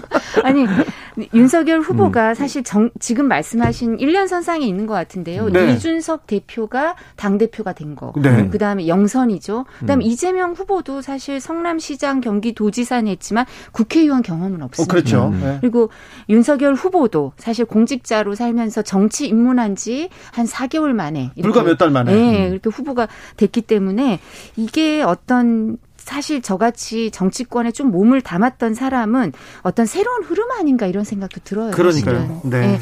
국민들이 기존 정치인들에 대한 어떤 실망이 있는 거 아닌가. 여야 모두를 통틀어서 네. 이런 마음도 있습니다. 네. 1935님께서 가족 이야기 하지 말라는데 가족 검증은 윤석열 후보가 조국 가족을 통해서 썼던 음. 가치자 아젠다죠. 근데 부인 얘기 나오니까 가족 검증 하지 말라니요. 왜 국민들이 윤 후보한테 화가 났는지 아직 모르는 건가요? 이렇게 얘기하는데 이두화 단장님? 가족 검증이라고 하셨는데 지금도 음. 하고 있고요. 저희가 음. 하지 말자 이렇게 말씀을 드릴 수는 없는 문제예요. 이건 국민 눈높이에 맞춰서 해야 되기 때문에. 예, 예. 그리고 조국 전 장관에 대해서는 검증을 한 게 사실 청문회 때 검증이 됐다기보다 그 전에 언론에서 보도가 돼서 고소 고발 사건이 많았기 때문에 어, 윤석열 후보는 그 당시 검찰총장으로서 수사에 대한 직분을 공무원으로서 직분을 다한 거지 음. 어떤 의도를 갖고 있었. 있었다고 얘기를 할 수도 없고요. 정치권에서 의도적으로 검증을 한 것도 아니죠. 언론에서 시작한 겁니다. 우리 진행자분께서 기자 출신이니까 더 잘 아시잖아요. 그때 사건을. 네. 어, 뭐 저는 그 뭐 박근혜 전 대통령 관련해서는 제가 뭐 그 윤석열 후보가 검사로서 박근혜 전 대통령 관련된 수사를 한 거는 그거는 잘못이라고 생각하지 않아요. 저는 기본적으로. 왜냐하면 그 자체는 검사로 사는 일이니까. 네. 근데 이제 문제는 잘한 수사라는 평가도 많습니다. 그렇죠. 그러니까 그 수사 자체가 문제라고 저는 전혀 보지 않습니다. 다만 이제 문제는 지금 이제 야당이 후보가 돼서 그 이슈가 본인의 이제 대선 가도에 영향을 미치는 부분은 또 다른 정치적 문제거든요. 그러니까 정서 이게 윤리적 정치적으로 본인한테 올 수 있는 여러 가지 이제 상황들에 대해서 본인이 이제 고민을 할 수밖에 없는 것 같고 아무래도 이제 친박 진영이나 박근혜 전 대통령 아직도 지지하는 분들 입장에서는 윤석열 후보에 대해서 서운함을 갖고 있을 수밖에 없는 거죠. 이제 그런 부분들을 어떻게 넘어설 거냐의 문제라고 봐요. 저는 뭐 분명히 말씀드리지만 그 당시에 그 특검에서 검사로 일하면서 그런 일을 했던 것 자체를 저는 비판할 수 없다고 봐요. 개인적인 생각입니다, 물론. 다만 그것이 본인이 현재 야당 후보가 되면서 또 다른 이슈가 됐고 정치적 이슈가 됐기 때문에 그 문제는 본인이 풀어야 되는 상황이 됐다. 이렇게 보여지는 거죠. 이 문제는 좀 뭐 음. 네. 네. 지금 말씀하신 것처럼 이 음. 부분은 공직자로서 본인은 직분을 음. 다 하고 음. 그다음에 사실 이 부분에 대해서 원인이 되는 삼성 수사를 했던 거지 음. 그 박근혜 전 대통령에 대한 주 수사와 신병 이런 문제는 이제 다른 데서 했죠. 네, 네. 그리고 여죄를 수사한 건데 정치적 정서적으로 음. 미안한 마음을 갖고 있다라고 말씀을 하셨고요. 네. 앞으로 또 메시지를 보면 확인이 될 것 같습니다. 근데 저희 이 그 공수처 이거 안 하나요? 통신 자료 제공 내역 이거 해야 되는 있는데. 재난 속보 알려드리고 네. 하겠습니다. 오늘 밤부터 전국 지역에 눈비가 내리고 기온이 떨어져서 대설 한파가 예상됩니다. 네. 매우 춥다고 합니다. 가정 내 보온 유지와 수도 계량기 동파에 특별히 유의하시기 바랍니다. 공수처 참 공수처 사찰 논란은 계속 커져만 갑니다. 예, 지금 4시 30분 현재 국민의힘 소속 국회의원들이 79명이 통신자료 제공 내역이 조회가 확인이 되고 있는데요. 이게 이메일로 신청을 하면 일주일이 걸린대요. 네? 그래서 계속 늘어날 것 같아요, 숫자가. 네? 지금 100 몇 명밖에 안 되는데 79명인데 앞으로 늘어나면 아니 거의 모두 다 이거 해당되는 거 아닌가 이런 얘기가 나오고요. 윤석열 후보에 대해서도 공수처에서 3회, 다른 수사기관에서 7회해서 10 10회 통신 자료 제공 내역이 확인이 되고요. 김건희 대표 그 배우자에 대해서도 공수처 1회, 다른 수사기관 6회해서 전부 7회 통신 자료 제공 내역이 확인이 되는데 그래서 저도 오늘 신청해 보려고요. 음. 아, 네. 네. 그러니까 일단 통신 자료 제공이 이렇게 많아지는 것에 대해서 공처가 해명이 더 필요하다고 봐요. 그러니까 그렇죠. 공수처의 음. 기본적인 해명은 이거잖아요. 음. 네. 이게 뭐 저는 사찰이라고 보지 않고요. 왜냐하면 이제 공수처가 피의자를 조사하는 과정에서 이 피의자와 통화한 사람이 누군지를 확인하기 위해서 이제 그걸 통신사에 요구해서 받았다고 하는 건데 그렇다 하더라도 저는 이제 사찰은 아니지만 제가 문제를 삼고 싶은 것은 최소화할 필요가 있다. 이걸 그렇게 많은 그렇죠. 사람을 음. 그렇게 할 음. 필요가 있느냐 하는 네네. 부분은 이건 문제가 있어요. 그러니까 국민들이 음. 볼 때도 이건 좀 이해가 안 돼요. 그러니까 왜 이렇게 많은 사람을 할 수밖에 없었는지 그냥 단순히 지금 피의자와 전화한 사람이 누군지 확인하기 위해서 확인 요청을 한 것이 걸 받았다라고만 얘기하고 있는데 그럼 이렇게 많은 사람 이렇게 넓은 범위로 할 수밖에 없었던 이유가 뭔지에 대해서는 납득할 수 있도록 해명을 해야 된다고 봅니다. 아니 민간학회 교수님들도 한 음. 20여 명 명이 포함돼 있다 그러고 기자분들까지 해서 한 260여 명이 확인이 된다고 하지 않습니까? 근데 공수처 예산이 지금 내년에 200억이래요. 근데 기소는 한 건도 안 했는데 지금 하고 있는 게 그럼 이 통신 자료 제공 내역 이것만 줄창 보고 있나요? 200억을 쓰면서 200억을 내면서 기소는 하나도 안 하고 통신 네. 자료 제공 내용만 하고 확인하고 있는지 저희가 너무 안타깝습니다. 알겠습니다. 전문 분야가 나오니까 그러니까 좋아하시는데요. 네. 변호사님 목소리가 빨라지고 뭐 자신은 차네요. 더 하고 싶은데 이제 네. 시간이 없어서 할 얘기 많아요. 대장동 의혹 그리고 음. 윤 후보 고발 사주 의혹 이 부분은 수사는 제대로 됩니까? 특검은 하기는 하는 겁니까? 제가 한 말씀 음. 드리면 음. 이 고발 사주 의혹에 대해서 아니 지금 이렇게 통신 자료 제공 내역도 음. 벌써 윤 후보에 대해서도 이렇게 들여다보고 김건희 대표도 들여다보고 하는데 뭔가 나와야 될 거 아니에요. 음. 열심히 보는데도 이게 나오는 게 없으니까 질질 뭉개고 있는 것 같고요. 공수처는 아까 말씀드렸지만 순천지청이랑 규모가 비슷한데요. 순천지청은 한 해에 사건 처리 건수가 만 사천에서 오천 건 정도 됩니다. 근데 공수처는 아까 말씀드렸지만 0건 기소했습니다. 그런데도 불 구하고 예산은 순천지청은 22억인데 공수처는 200억 원입니다. 그리고 고위공직자 공수처 수사 대상은 7,100명인데요. 실제 사건 12건 중에 3건이 윤석열 후보에 대한 사건입니다. 그럼 공수처는 뭘 하고 있는 걸까요? 아, 그러니까 공수처가 사실은 양쪽으로 공격을 받고 있어요 지금. 네. 그러니까 이제 뭐 당연히 국민의힘 쪽에서 공격을 할 거지만 사실은 진보 지정에서 공격을 좀 받고 있는 상황이에요. 그러니까 네. 수사의 결과가 말씀하신 것처럼 많지 않고 제대로 안 나오는 부분은 이건 공처가 깊이 좀 어, 돌아봐야 된다고 생각합니다. 그러니까 수사를 좀 잘해서 뭐 예를 들어서 구속영장을 청구했는데 그게 다 계속 안 되고 이러면 국민들이 볼 때는 이게 수사가 제대로 되고 있는지 의문이 생길 수밖에 없어요. 그래서 저는 이 부분은 공처가 좀 깊이 고민하면서 돌아봐야 된다. 그래서 뭔가 성과를 내는 게 필요하잖아요. 물론 이 성과가 쉽게 나오는 상황은 아니고 뭐 수사 자체가 어려움이 있을 수 있다고 저는 봅니다만 다른 수사에 비해서 검사들에 대한 수사이기 때문에 그럼에도 불구하고 이런 부분들이 제대로 안 되는 것은 뭔가 공처가 스스로 점검할 필요가 있다는 생각은 들어요. 그러면 그래서 그러니까, 어떤 형태로든 예. 바꾸는 바꾸려는 시도를 좀 해야 되지 않나 생각합니다. 받아야 됩니다. 이거 네. 잘못하고 있습니다. 음. 무능할 뿐만 아니라 음. 정치적 편향성이 있다는 거죠. 12건 음. 중에 윤석열 후보가 3건이잖아요. 7,100명 고위공직자 대상으로 하는데 3분의 4분의 1을 윤석열 후보를 상대로 하고 있다니 그 역량을 이게 말이 됩니까? 근데 아마 그 부분은 저는 이제 이도아 부단장님 그렇게 주장하시지만 저는 이제 검사들 관련된 수사를 하다 보니까 윤석열 후보도 검사 출신이잖아요. 네. 그런 부분들이 조금 더 이제 부각되는 게 아닌가 하는 생각은 아니, 있습니다. 법조인 검사에 음. 대해서 한 4, 500명에 대해서 음. 진정 고발 고소가 있었거든요. 음. 근데 지금 이 건이 돼서 하는 건 그냥 윤석열 후보만 하는 거예요. 그러니까 정치적 편향성이 있다고 저희가 얘기를 할 수밖에 없죠. 근데 만약에 그렇다고 하면 뭔가 성과를 내야 되잖아요. 네, 지금 네, 말씀하신 것처럼. 네. 근데 도리어 이러다가 성과 안 나면 역풍 맞아요. 네. 그럼 그건 이제 그게 우려되는 부분이에요, 사실. 알겠습니다. 옛날에 장소 팔 고춘자라고 있었습니다. 아. 영감 외불러 이렇게 두 분이 네. 네. 자, 네, 계속 외불러 안 해도 네, 잘 왔다 갔다 하는군요. 8131님께서 검찰도 공수처도 우리나라 수사기관 왜 그런가요? 다 정치만 하는 건가요? 이렇게 걱정하는 분들 많습니다. 그러니까 검찰도 공수처도 제발 예. 국민의 수준, 국민의 눈높이는 좀 따라와야 된다. 한참 못 미친다. 좀 분발해 주십시오. 내년에는 조금 나아진 검찰과 공수처의 모습 좀 기대해 보겠습니다. 대선 두 달 정도 남았는데 앞으로 국민들에게 희망을 좀 줬으면 좋겠어요. 아, 내 삶에 도움이 되겠다, 저 사람의 공약이. 그런데 그러기 위해서는 좀 뭐가 좀 달라져야 됩니까? 최진봉 교수님? 그러니까 공약이 그 검증할 수 있는 기회를 좀 많이 가졌으면 좋겠다는 생각이 들어요. 그러니까 뭐 여러 가지 물론 이제 윤석열 후보나 국민의힘에서는 여러 가지 조건을 이제 얘기하면서 토론에 대해서 부정적 이미지를 보여주고 물론 뭐 아까 지금 부단님 얘기 들어오면 그런 생각이 없다고 하시니까 좀 더 자주 만나서 대화하는 시간, 토론하는 시간들을 많이 가져서 국민들이 판단할 수 있는 기회를 좀 드렸으면 좋겠어요. 그건 네. 이제 3회 이상이니까 3회만 하는 건 아니잖아요. 합의를 잘 해서 좀 국민들이 판단할 수 있는 기회를 좀 많이 드릴 수 있는 그런 음, 조건이 됐으면 국민들은 좋겠습니다. 국민들은 궁금해합니다. 특별히 음. 윤석열 후보는 얼마 되지 않았기 때문에 더 많이 궁금해합니다. 예, 그럴 기회가 앞으로 많을 거고요. 음. 저는 이재명 후보에 대해서는 좀 고만 어지럽게 해주셨으면 좋겠다라는 생각이 듭니다. 막 어지러워요. 자꾸 얘기를 이 얘기 저 얘기 하시니까 너무 어지러우니까요. 이제 어지럽지 않게 정리가 좀 되시면 어, 이재명 후보하고 우리 윤석열 후보가 토론도 많이 하고 국민 앞에서 음.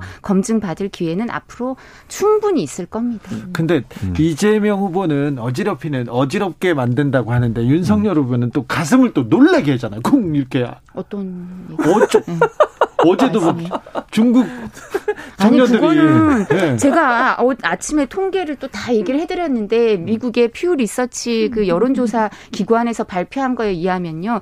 2015년 정도만 해도 그 중국에 대해서 우리나라 국민들의 중국에 대한 정서를 했을 때 한 30에서 50% 정도가 이렇게 부정적이었는데요. 2017년이 되면 그게 60%를 돌파해요. 그리고 작년 2020년에는 중국에 대한 부정적인 정서가 70%를 자, 돌파합니다. 부정적인 정서가 높아졌다고 하더라도 공적이 대통령이 되는 사람이 대중 앞에서 싫어한다 이렇게 얘기하면 그러니까 그 현실을 직시하자는 거죠. 현실을. 그렇게 안보 주권을 포기한다는 사드 삼불론을 얘기하고 그리고 2017년 10월에 양국 국교 정상화 얘기도 했는데 그 뒤에 변한 게 뭐가 있습니까? 우리는 작은 나라고 음. 중국은 큰 산봉우리고 뭐 이렇게 대통령 얘기하셨는데 그 뒤에 이런 현실이 있으니까 데이터를 봐도 그렇다면 이 현실을 직시하고 호혜적 한중 관계를 지속적으로 발전시키기 위해서는 현실부터 직시하자. 현실을 너무 직시합니까? 근데 젊은 사람들하고 그러니까, 얘기 한번 해보세요. 아니, 그러니까 지금 그, 아니, 그러니까 중국에 대해서 그런 마음 많아요. 부단장 말씀하신 것처럼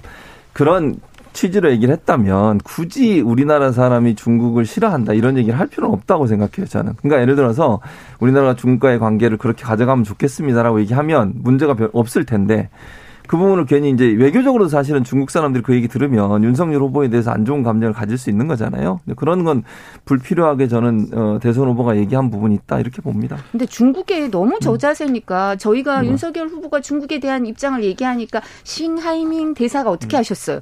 중앙일보에다 막 썼잖아요. 난 음. 그렇게 대선 후보, 경선 후보에 대해서 그 반박하는 걸 그 나라 대사가 쓰는 거 처음 본 것 같거든요. 그러니까 음. 중국이 우리나라에 대한 태도도 일정 부분 우리 국민들의 감정을 상하게 하는 면도 있거든요. 네. 그러니까 우리가 네. 저자세는 아니고 저는 그렇게 생각하지 네. 않고 어느 나라든 우리나라 입장에서는 우리에게 이익이 되는 쪽으로 관계를 맺어야 한다고 보고요. 미국이든 중국이든 저는 동등하게 돼야 된다고 생각해요. 그러니까 그러니까요. 어느 한쪽 나라의 저자세가 된다는 건 저는 아니라고 보고 현 정부가 그렇다고도 저는 인정하지는 않습니다. 다만 그런 부분들이 외교 관계는 되게 이제 말이 조심스러워야 되잖아요. 어떤 형태는 그것이 갈등의 요소로 작용할 수 있는 부분이니까 좀 주의할 필요는 있다는 생각이 그러니까 듭니다. 중국에 우리도 할 말은 해야죠. 아니, 그렇죠. 윤석열 후보가 미국 과 음. 일본에도 할 말은 하겠죠? 하겠죠. 성격이 네. 할말 하시는 성격입니다. 너무 할까봐 걱정이어서 아니, 그래요. 그거는 저희가 음. 잘 알아서. 근데 중국한테는 너무 저자세였기 때문에 할 말을 알겠어요? 할 때가 됐습니다. 알겠습니다. 이슈 티키타카 최진봉 이도화 이도화 최진봉이었습니다. 감사합니다. 네, 감사합니다. 고맙습니다. 교수님 되게. 정치 피로, 사건 사고로 인한 피로, 고달픈 일상에서 오는 피로. 오늘 시사하셨습니까? 경험해 보세요. 들은 날과 안 들은 날의 차이. 여러분의 피로를 날려줄 저녁 한 끼 시사. 추진우 라이브.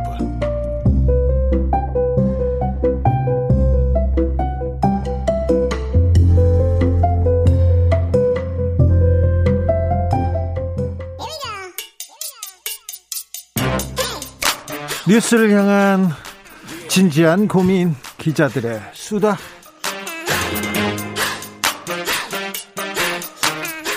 라이브 기자실을 찾은 오늘의 기자는 코인데스크 코리아 김병철 편집장입니다. 어서 오십시오. 안녕하세요. 아, 코인 시장 어떻습니까, 편집장님? 네, 뭐 큰 변동이 없는데요. 비트코인이 지금 5,800만 원이고 어 이제 항상 이제 연말 연말에 산타랠리, 연말 랠리 이랬는데 네. 좀 올라갑니까 내려갑니까? 아, 오지 않았습니다. 아, 오지 않았어요. 네, 증시에는 산타가 왔는데 미국 네. 미국 증시에는 우리나라 증시 말고요. 예. 근데 이제 한국의 어, 이 비트코인 쪽에는 오지 않았고요. 지금 뭐 비트코인은 6천만 원 이 박스권에 지금 갇혀 있는 상황이고 이더리움은 460만 원에 거래되고 있습니다. 아, 네. 아무튼 왜 산타가 미국으로만 가는지 네, 네 우리가 조금 더 우리 경제가 좀 더 나아져야 될 것 같습니다. 세계를 좀 주도하는 네. 그런 일이 좀 있어야 될 것 같은데. 근데 집값이 조금 꺾입니까? 송도 아파트 그렇게 뭐 인기가 있다는데 계약을 포기하는 사람들이 많습니까? 네, 맞습니다. 인천 송도 아파트가 뭐 굉장히 많이 올랐었죠. 근데 이제 수도권 아파트 상승세 상승세가 좀 꺾였다는 거를 지금 송도 아파트에서 좀 보여주고 있는데요. 송도 아파트도 그렇고 수도권도 그렇습니까? 네, 맞습니다. 인천 송도에 이제 송도 자이드스타라는 단지가 있는데 지난달 청약에 청약에서 한 2만 명이 몰렸어요. 그래서 경쟁률이 13대 1이었는데 어, 그 중에서 35% 전체 어, 1,533가구의 35%인 530가구가 계약을 포기를 했습니다. 자, 그러면, 아, 그러면 이제 꼭지는, 안, 꼭지는 지나갔다 이제 떨어지기 시작한다 이렇게 사람들이 생각하기 시작한 거예요? 그런 것 같습니다. 어, 일단은 이 이제 대출을 받기가 어려워졌잖아요. 네. 그래가지고 신용 대출이 사실상 막히면서 계약금 마련이 어려워서 이번 단지에서 이제 계약을 포기한 사례가 많다고 합니다. 지금 경제면에서 어디도 떨어졌다, 어디도 뚝뚝 이런 얘기가 나오는데 내년에는 많은 아파트가 분양되죠? 네, 맞습니다. 공급이 많죠? 네, 내년은 올해보다 이제 아파트 분양이 훨씬 더 늘어나는데요. 약 50만 가구가 공급될 예정이고요. 이게 이제 2015년 이후에 가장 많은 물량이라고 합니다. 그래서 올해 공급량이 31만 가구였거든요. 네? 그래서 내년은 많이 올해, 나오네요. 네, 올해 한 58%더 증가하는 물량이고요. 여기에서 쑥 들어갑니다. 그럼 내년 아파트값, 내년 집값은 떨어집니까? 아무래도 지금 오른다라고 전망하는 분들은 많지 않습니다. 그렇습니까? 네, 부동산 전문가들 중에서도 뭐 세부적으로 지역별로는 다르다 이런 이야기는 하시는데 올해 같은 상승세를 기대하기는 어렵다라는 게 전반적인 컨센서스입니다. 그런데 워낙 많이 올랐으니까 조금 올라도 조금 조금 떨어져도 굉장히 좀 아직은 좀 어, 많이 오른 상태인데 내년에는 어찌 되는지 조심하셔야 됩니다. 네. 네 크게 일단. 세 가지인 것 같아요. 집값이 충분히 올라서 더 오르긴 좀 어렵지 않냐. 네. 그리고 이제 정부의 대출 규제가 계속 강화됐고 그리고 내년에 또 금리 인상이 예정돼 있잖아요. 네. 이세 가지 이제 복합적인 요소들 때문에 아무래도 어 지금처럼 오른 것만큼 더 오르기는 어렵다라는 거는 다들 인정하는 분위기인 것 같습니다. 대선 주자들의 부동산 정책도 큰 변수가 될 것 같습니다. 윤석열, 이재명, 이재명, 윤석열 둘 다 다주택 양도세 중과를 유예하자는 입장입니다. 청와대 입장은 조금 다른데요. 네. 자, 그 음. 이재명 후보의 안, 윤석열 후보의 안, 뭐가 좀 다릅니까? 네, 어, 지금 이재명 후보 같은 경우는 청와대가 반대함에도 이 다주택자 양도세 중과를 유예하자라고 지금 강조를 하고 있고요. 설득하겠다 계속 얘기하고 있어요. 네, 네. 어, 야, 다주택자에게 이제 빠져나갈 기회를 주자. 예. 양도세가 너무 높으니까 네. 이제 그 팔 수 있게 해주자라고 주장을 지금 하고 있는데 네. 지금의 이제 어, 자주, 다주택자 양도세 좀 현황을 보면요. 서울이나 이런 조정 대상 지역에서 집을 두 채 이상 보유한 사람이 만약에 한 채를 팔면 기본 세율에다가 20% 포인트를 더 내야 됩니다. 양도세를. 네. 근데 이제 이재명 후보는 이걸 한시적으로 부담을 좀 덜어주자라는 건데 그렇게 해야 물량이 나오지 않겠냐라는 거고요. 근데 지금 청와대랑 정부는 네. 그러 그렇지 않을 것 같다. 라면서 뭐 반대 입장을 명확히 밝혔고요. 오늘도 이재명 후보는 부동산 공약 쏟아냈습니다. 네, 맞습니다. 어, 계속 지금 이 취득세 감면까지도 지금 공약을 하고 있거든요. 일단 팔게 하겠다. 일단 공급을 늘리겠다. 이렇게 생각을 하는 것 같습니다. 네, 맞습니다. 이게 부동산 또 이제 아무래도 현 정부와 차별화되는 모습을 부동산 세금을 낮추는 방향으로 보여주려고 하는 것 같아요. 예. 어, 이재명 후보가 이제 부동산 정책은 실패한 게 분명하다.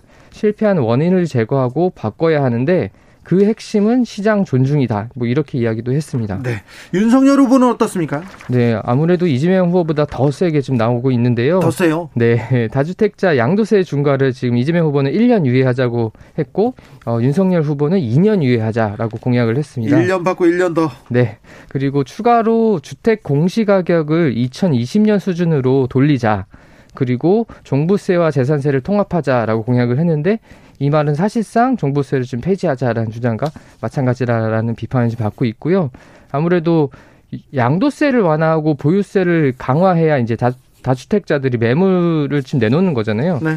근데 이제 어, 양도세도 낮추고 보유세도 낮추면 집을 누가 내놓겠느냐 이런 비판도 좀 나오고는 있습니다. 이론님께서 불안 공포 매매, 추경 매매 이거 꼭지라는 얘기입니다. 이렇게 얘기하는데 지금 굉장히 부동산을 집을 사는 사람들은 굉장히 고민을 해야 될 때인 것 같습니다. 다음으로는 어떤 이야기 만나볼까요? 네, 이제 뭐 연말 되면 이제 지금 이런 기사들이 종종 나오는데 그래도 한번 소개를 좀 드려야 될 것 같아가지고 어, 올해 가기 전에 가입하면 좋은 절세 금융 상품들 몇 가지 좀 설명드리려고 합니다. 어, 이거, 이거 알아두면 돈이 되네요. 네, 어, 이게 어, 크게 세 가지가 있어요. 네. 세금을 좀 덜 낼 수 있는 상품인데요. 개인형 종합 자산관리 계좌 ISA라고 부릅니다. ISA 계좌? 예, ISA 저희가 만능 통장이라고 보통 불리는데요. 예금이나 주식 펀드에 투자하면서 절세 효과까지 누릴 수 있다라고 해서 만능 통장이라고 부르고요.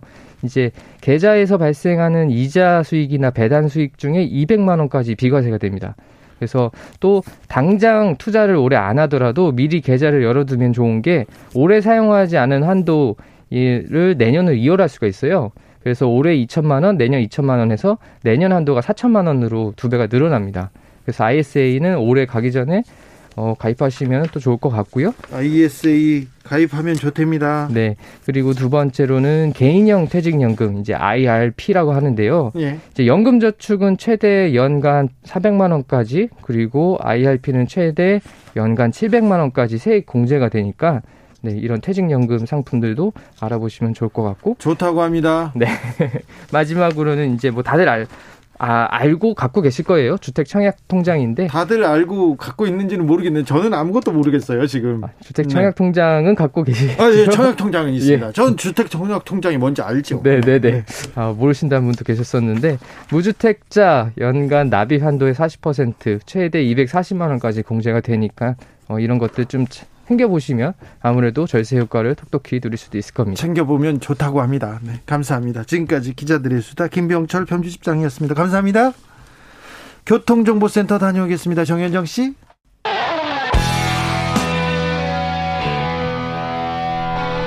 스치기만 해도 똑똑해진다. 드라이브 스루 시사 주진우 라이브.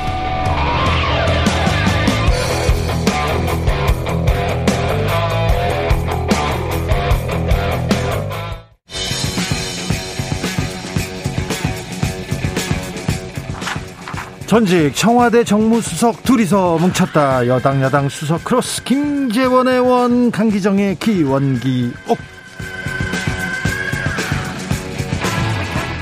냉철하고 확실한 분석 주진우 라이브 특급 조합입니다. 강기정 전 청와대 정무수석 어서 오세요. 네, 안녕하십니까? 김재원 국민의힘 최고위원 어서 오세요. 예, 안녕하세요. 네. 잘 계셨죠? 김재원 최고위원님? 예, 아주 잘 있었습니다. 아이고, 알겠어요. 자, 오늘 이재명 후보가 강기정 호남 특보 단장으로 딱 임명했더라고요. 호남, 어. 호남을 책임지는 단장입니까? 대장입니까? 이제 영남의 최인호 의원하고 함께 네. 이제 호남에서 좀 들어라. 네. 여러 가지 호남 분들이 말씀하신 걸 잘 듣고 네. 호남의 지역 발전을 위해서 어떻게 할 건지를 좀 좀 알려달라 이런 임무인 것 같습니다. 네. 예. 일단 특보 단장이 되셨으니까 특보가 있어야 돼. 특보단이 있어야 되잖아요. 예. 한 2만 명 정도를 특보로 임명을 하세요. 그래서 어.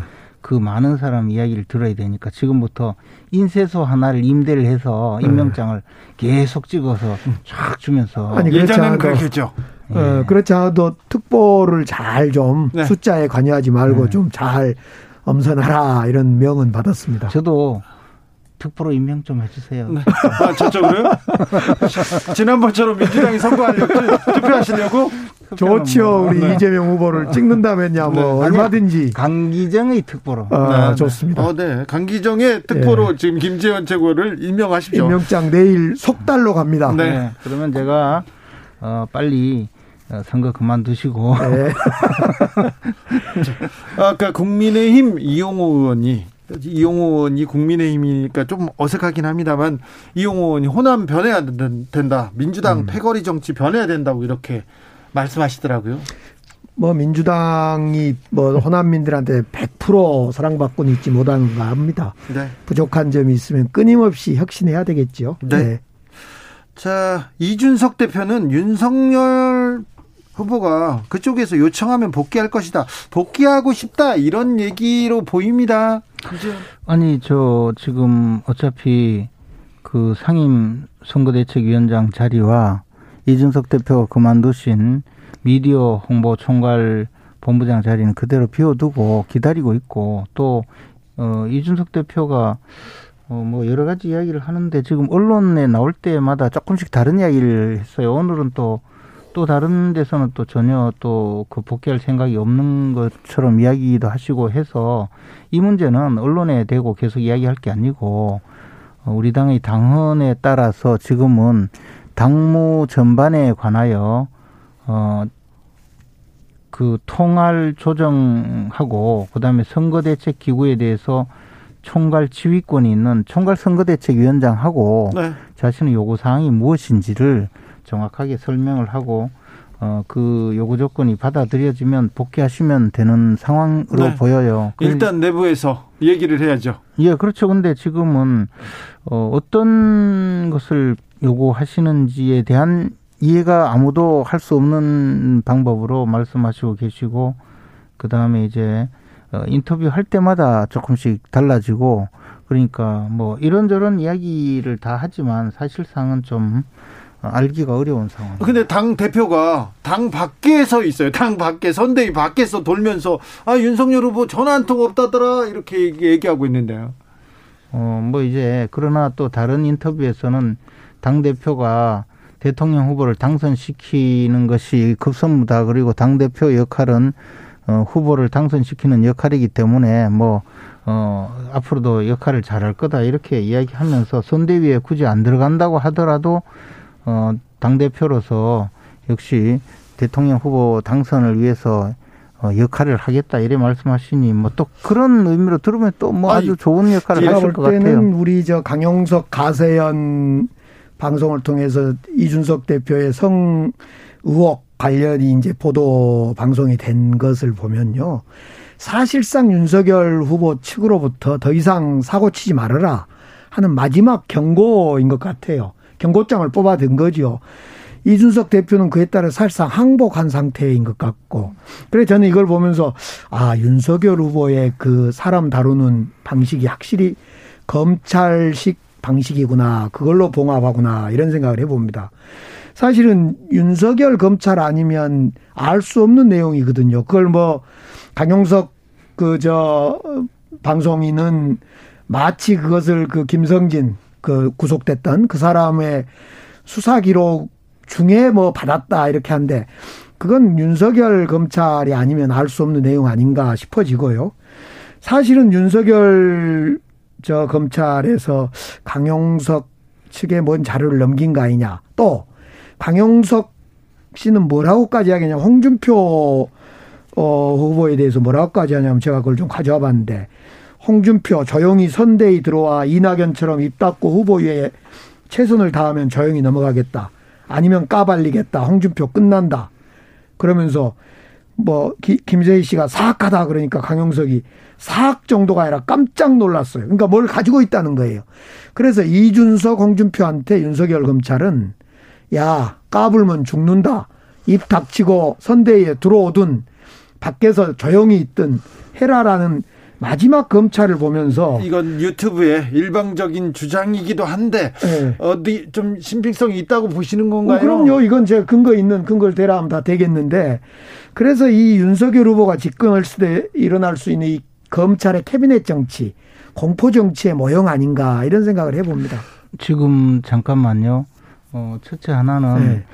강기정 우리 수석께서 네. 어, 지방선거 출마할 의사가 있는 걸로 아는데 지금 워낙 심각한 선거법 위반 행위를 해서 그래 어떤 거에 그러죠? 그 전에 까막서부터 가셔야 될 것 같은 느낌이 그러니까, 좀 들어요. 아니 무슨 자, 지적을 해주시면 제가 그에 대한 근거를 대거나 윤석열 또는. 검찰이라고 하면 네. 지금도 네. 윤석열 후보가 검찰총장입니까? 또 하나는 그러면 어 윤석열 후보 측에서 지금 이런 그 김성진 또는 그 이준석 대표의 내용이 어 이준석 대표의 여러 가지 그 관련 내용이 기재되어 있는 수사 기록을 입수해서 강용석 씨에게 전달했다라는 이야기를 방금 하셨는데 그게 맞습니까? 아니 그럼 이렇게 이야기를 아니, 하죠. 다시 다시 아니, 묻는데 제가 다시 이야기를 할게요. 정확하게 그 문제는 자, 한번 해보세요. 자, 하태경 씨는 민주당 작품이다 그랬어요. 그러니까 민주당 측에서는 자 그거보다 잠깐만 잠깐 제가 말씀하신 것을 우리가 왜 봐도 됩니까? 오케이 잠깐만 자, 아니에요 정확하게 아니, 잠깐 들어보세요. 의원님. 자 강태경 하태경 의원이 민주당의 작품이다 그러니까 민주당 측에서 우리가 왜 이준석을 죽이려 그러고 그러겠냐라고 했는데 그러니까 강용석 씨가 뭐라고 하냐면 야 하태경 의원 법도 모르지 않냐 이걸 어디 민주당 측 검찰 내지 민주당 측에서 받았겠냐 이렇게 이야기를 해요. 그다음 뭐라고 그래서, 했습니까? 그래서 강용석이 그다음 뭐라고 아니 했나요? 그래서 강용석은 정확히 뭐라고 하냐면 깎아 얘기했잖아요.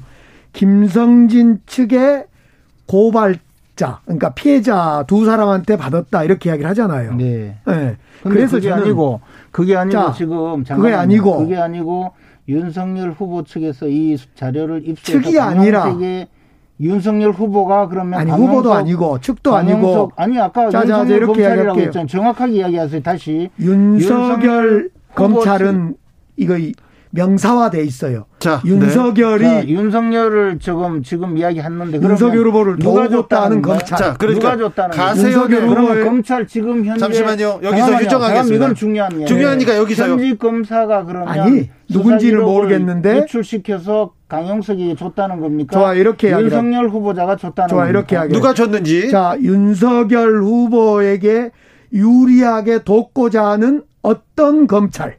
이렇게 표현하면 됩니까? 아니 그게 아니고 어. 윤석열 아까 처음에 아니 그러니까 그 윤석열, 윤석열 검찰이 한건 대명 어차피 사화돼 있는 어차피 거예요. 내일 아침에 고소장은 들어갈 것 같은데 아니 고소 같은 소리 하지 마시고 아니 저 윤석열 검찰 자, 자, 윤석열 검찰 이야기하는 검찰이라는 지금 윤석열 후보자가 무슨 검찰총장입니까? 지금은요 아니, 이건 캐비넷 정치 아닙니까? 장관과 과거에 그 당시에 장관의 그 저 직권남용 행위에 지금 부안내동에서 검, 현 정권은 충견이 되어 있는 검사들만 지금 수사권을 행사하고 있어요.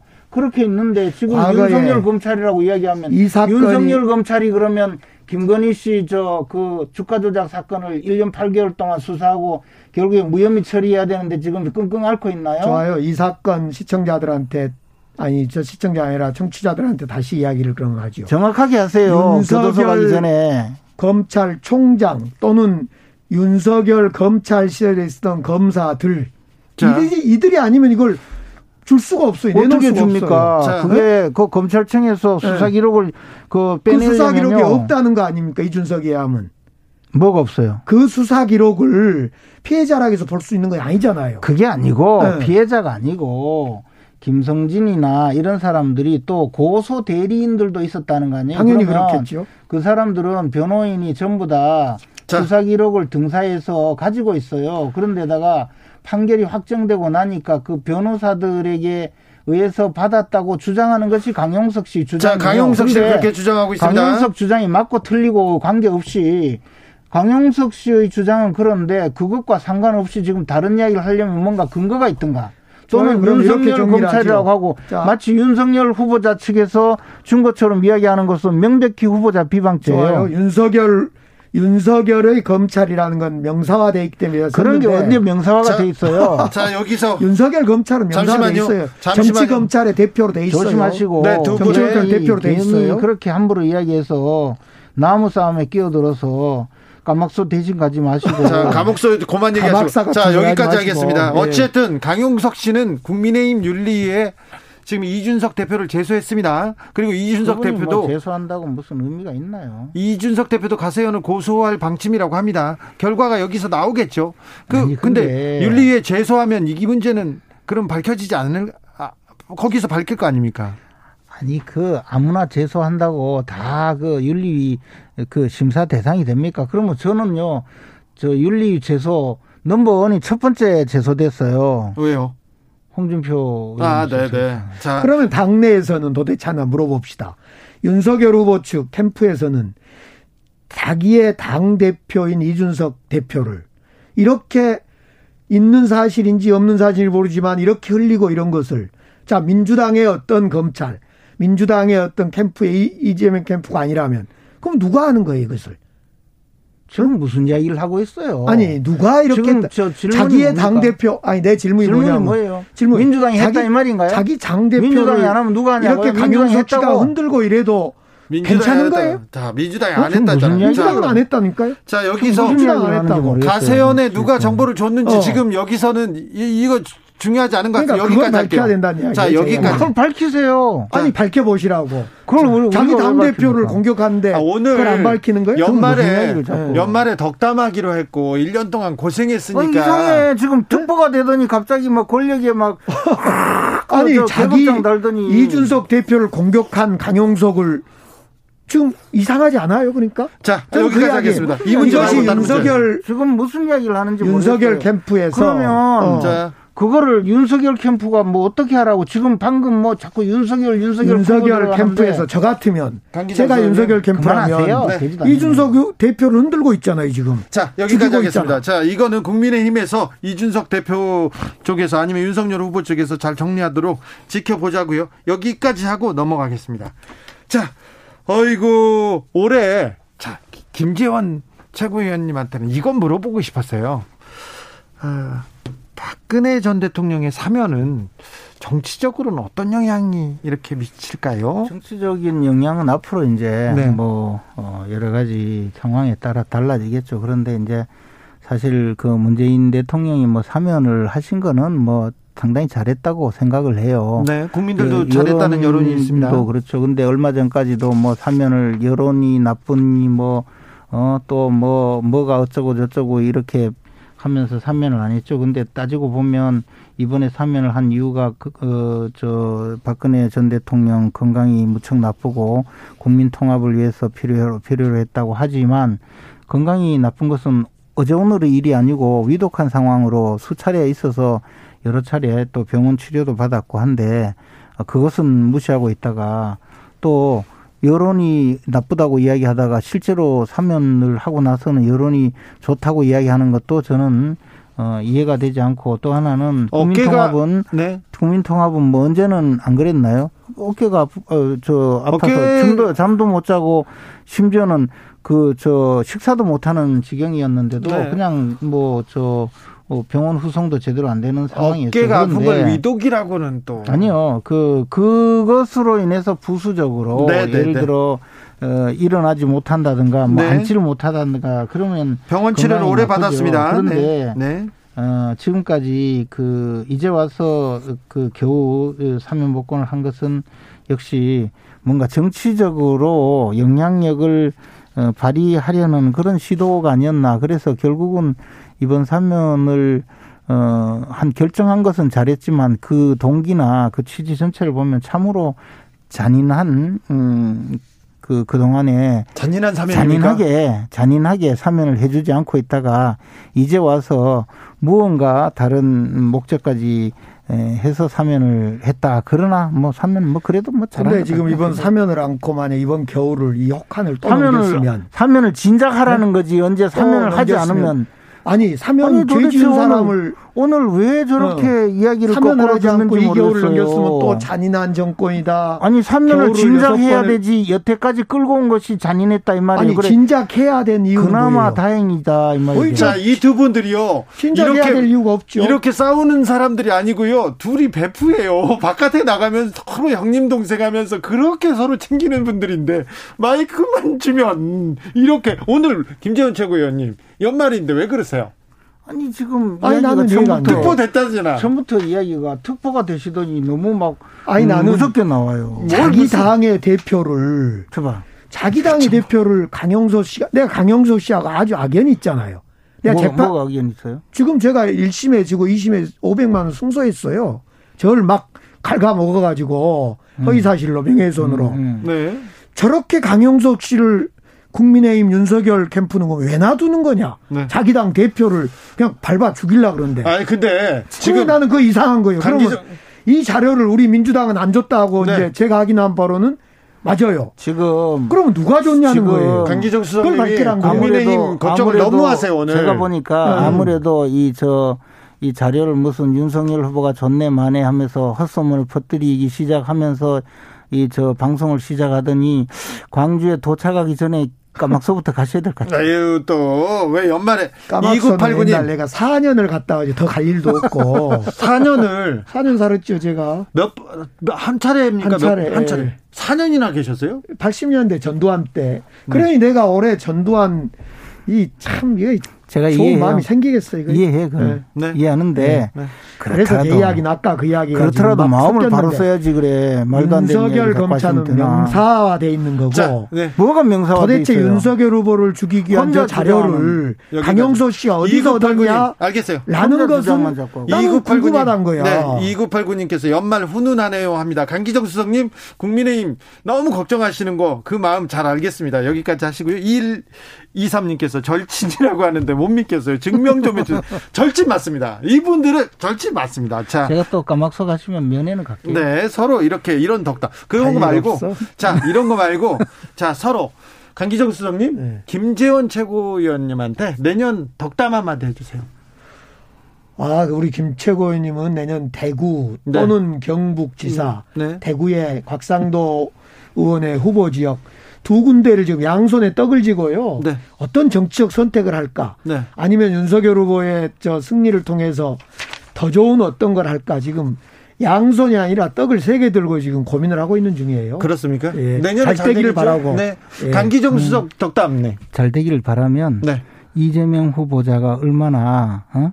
대선에서 이기면 안 되는지 그걸 지금부터 많이 홍보를 아니 덕담하라니까요. 강기정 수석 잘 되라고 하려면 윤석열, 윤석열 후보는 후보 교체 비율이 높더만요 지금. 안철수 아. 후보한테도 거의 단일화 하자는데 지는 것 같고. 아니 그런 거는 좀 다른 아니 그러니까. 그러니까 이 후보 단일화도 될 거고 너무 걱정하지 마세요. 그리고 후보 단일화 됩니까? 돼야죠. 그리고 누구로 내, 윤 윤석열 후보가 양보하는 거예요 안철수. 오늘 보니까 아니 홍준표. 오늘 보니까 좀, 좀 뭔가 잘못된 것 같아. 어쨌든 새해에는 정말 무증상 계속 올라가시고 체력 튼튼, 어? 그리고 어, 마음도 어, 정지하시고 그리고 원하시는 바를 꼭 이루시기 바랍니다. 특히 아니, 광주에서는 네. 우리 제가 이 광주에 한번 여행을 갔는데 전부 어 강기정 수석 이야기를 하더라고요. 네. 그러면서 강기정 수석 요즘 참 훌륭한 분이라고 그러는데 내가 보기에 제가 박소가 아니 제가 방송에서 늘 같이 방송하면서 보니까 참 열심히 하시고 저렇게 그 저 어, 무자격자인 당, 당의 대선 후보를 위해서 저렇게 노력하는가 하고 좀 어, 상당히 안타까울 때가 있는데 저, 어, 그러면서도 열심히 하시니까 광주 시민들이 좋아하는 것 같아요. 제가 그, 저, 오늘 문화일보 보니까 아시아하고 한길 리서치에 조사한 거 보니까. 수치를 말하면 안 됩니다. 네. 잠깐만, 잠깐만. 아니, 단일화. 이, 이, 중요한 순간에. 단일화 수치가 높더라고. 예, 네, 이 중요한 어. 순간에, 어, 그, 그, 제가 지금까지 덕담을 했는데 다시 네. 악담으로 바뀌지 않도록 조심하시고 이야기해 주세요. 아니, 아, 아니 단일화 비율이 중도층에서 특히 높더라고. 후보 음. 교체 되는가 음. 궁금해서. 아까 음. 단일화 된다 그래서 네. 후보 교체 단일화인지 윤석열 후보로 단일화인지 당연하지. 실제로 저한테는 뭐라 하냐면요. 윤석열 후보 검증 너무 세게 하지 말아라. 후보 교체된다 이런 사람이 많아요. 실제로. 아니 진짜. 뭐 그런 뭐 재밌는 이야기는 원래 어. 하면서 결과적으로 윤석열 후보가 이 모든 난관을 순식간에 어, 깨치고 나가서 못 깨치겠던데 어, 대선에서 압도적으로 당선될 테니까 그때는 저 우리 당 넘보세요. 김지현 최고위원님, 아, 이게 지금 그렇게 여유 부릴 때가 아니던데. 의혹들, 각종 문제들 금방 깨치고 나갑니까? 의혹이 뭐 있습니까? 다 해결됐는데. 심지어는 없는 죄 뒤집어 씌우려다가 검찰조차 뭐 얼마 전까지만 해도 뭐 윤우진이 어쩌고 뭐 이야기 하더니 자, 그것도 자, 뭐 혐의 다 끝났습니까? 김 김재현 최고위원님, 그러면 김건희 씨 문제도 이제 다 끝났습니까? 김건희 씨 문제는 완벽하게 끝났죠. 완벽하게요? 네. 그리고 앞으로 어, 또, 그, 없는 죄 뒤집어 씌우려고 노력하거나 없는 사실 가지고 또 헛소문 퍼뜨리면 그것은 국민들이 심판할 거라고. 또 감옥서 얘기하려고 죠. 감옥서 아니고. 김건희 배우자 문제는 안 끝났던데. 네. 국민들이 동의가 안 되던데, 잘. 국민들이 동의 안 되는 거는 아마 그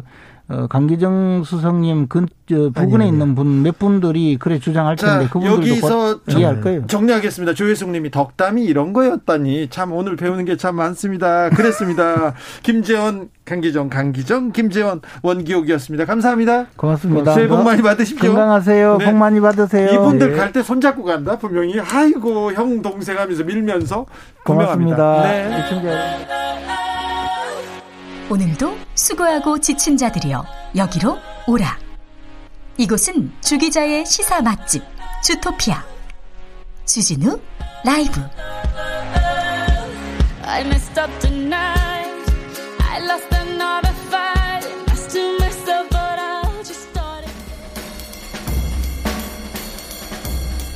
느낌 가는 대로 그냥 고른 뉴스 여의도 주필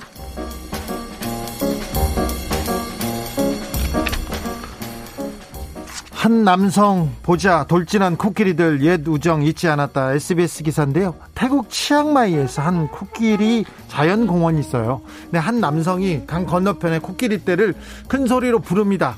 불렀더니 코끼리들이 그 남성을 보고 마구 달려옵니다. 첨벙첨벙 물을 건너서 이렇게 그리고는요 이 남성을 둘러싸고 빙빙 코를 연신 비벼댑니다. 반가워서 어쩔 줄 모르는 게 티가 납니다. 이 남성은 환경운동가 데릭 톰슨이었는데 코끼리 구조하고 보호하는 일을 오랫동안 해왔습니다. 그런데 코로나로 발이 묶이는 바람에 14개월 만에 이 코끼리 떼와 만났는데 14개월 만에 만난 코끼리들이 이렇게 반가워서 이렇게 좋아했다고 합니다. 코끼리와 인간, 종을 뛰어넘는 우정, 사랑, 놀랍고 감동적인데요. 코끼리들도 그래요. 근데 인간들은 그렇게 물고 뜯고 싸우기만 하는 것은 아니지. 연말에도 그런 건 아니지. 내년에는 안 그러겠죠. 좀 그러기를 바래 보겠습니다.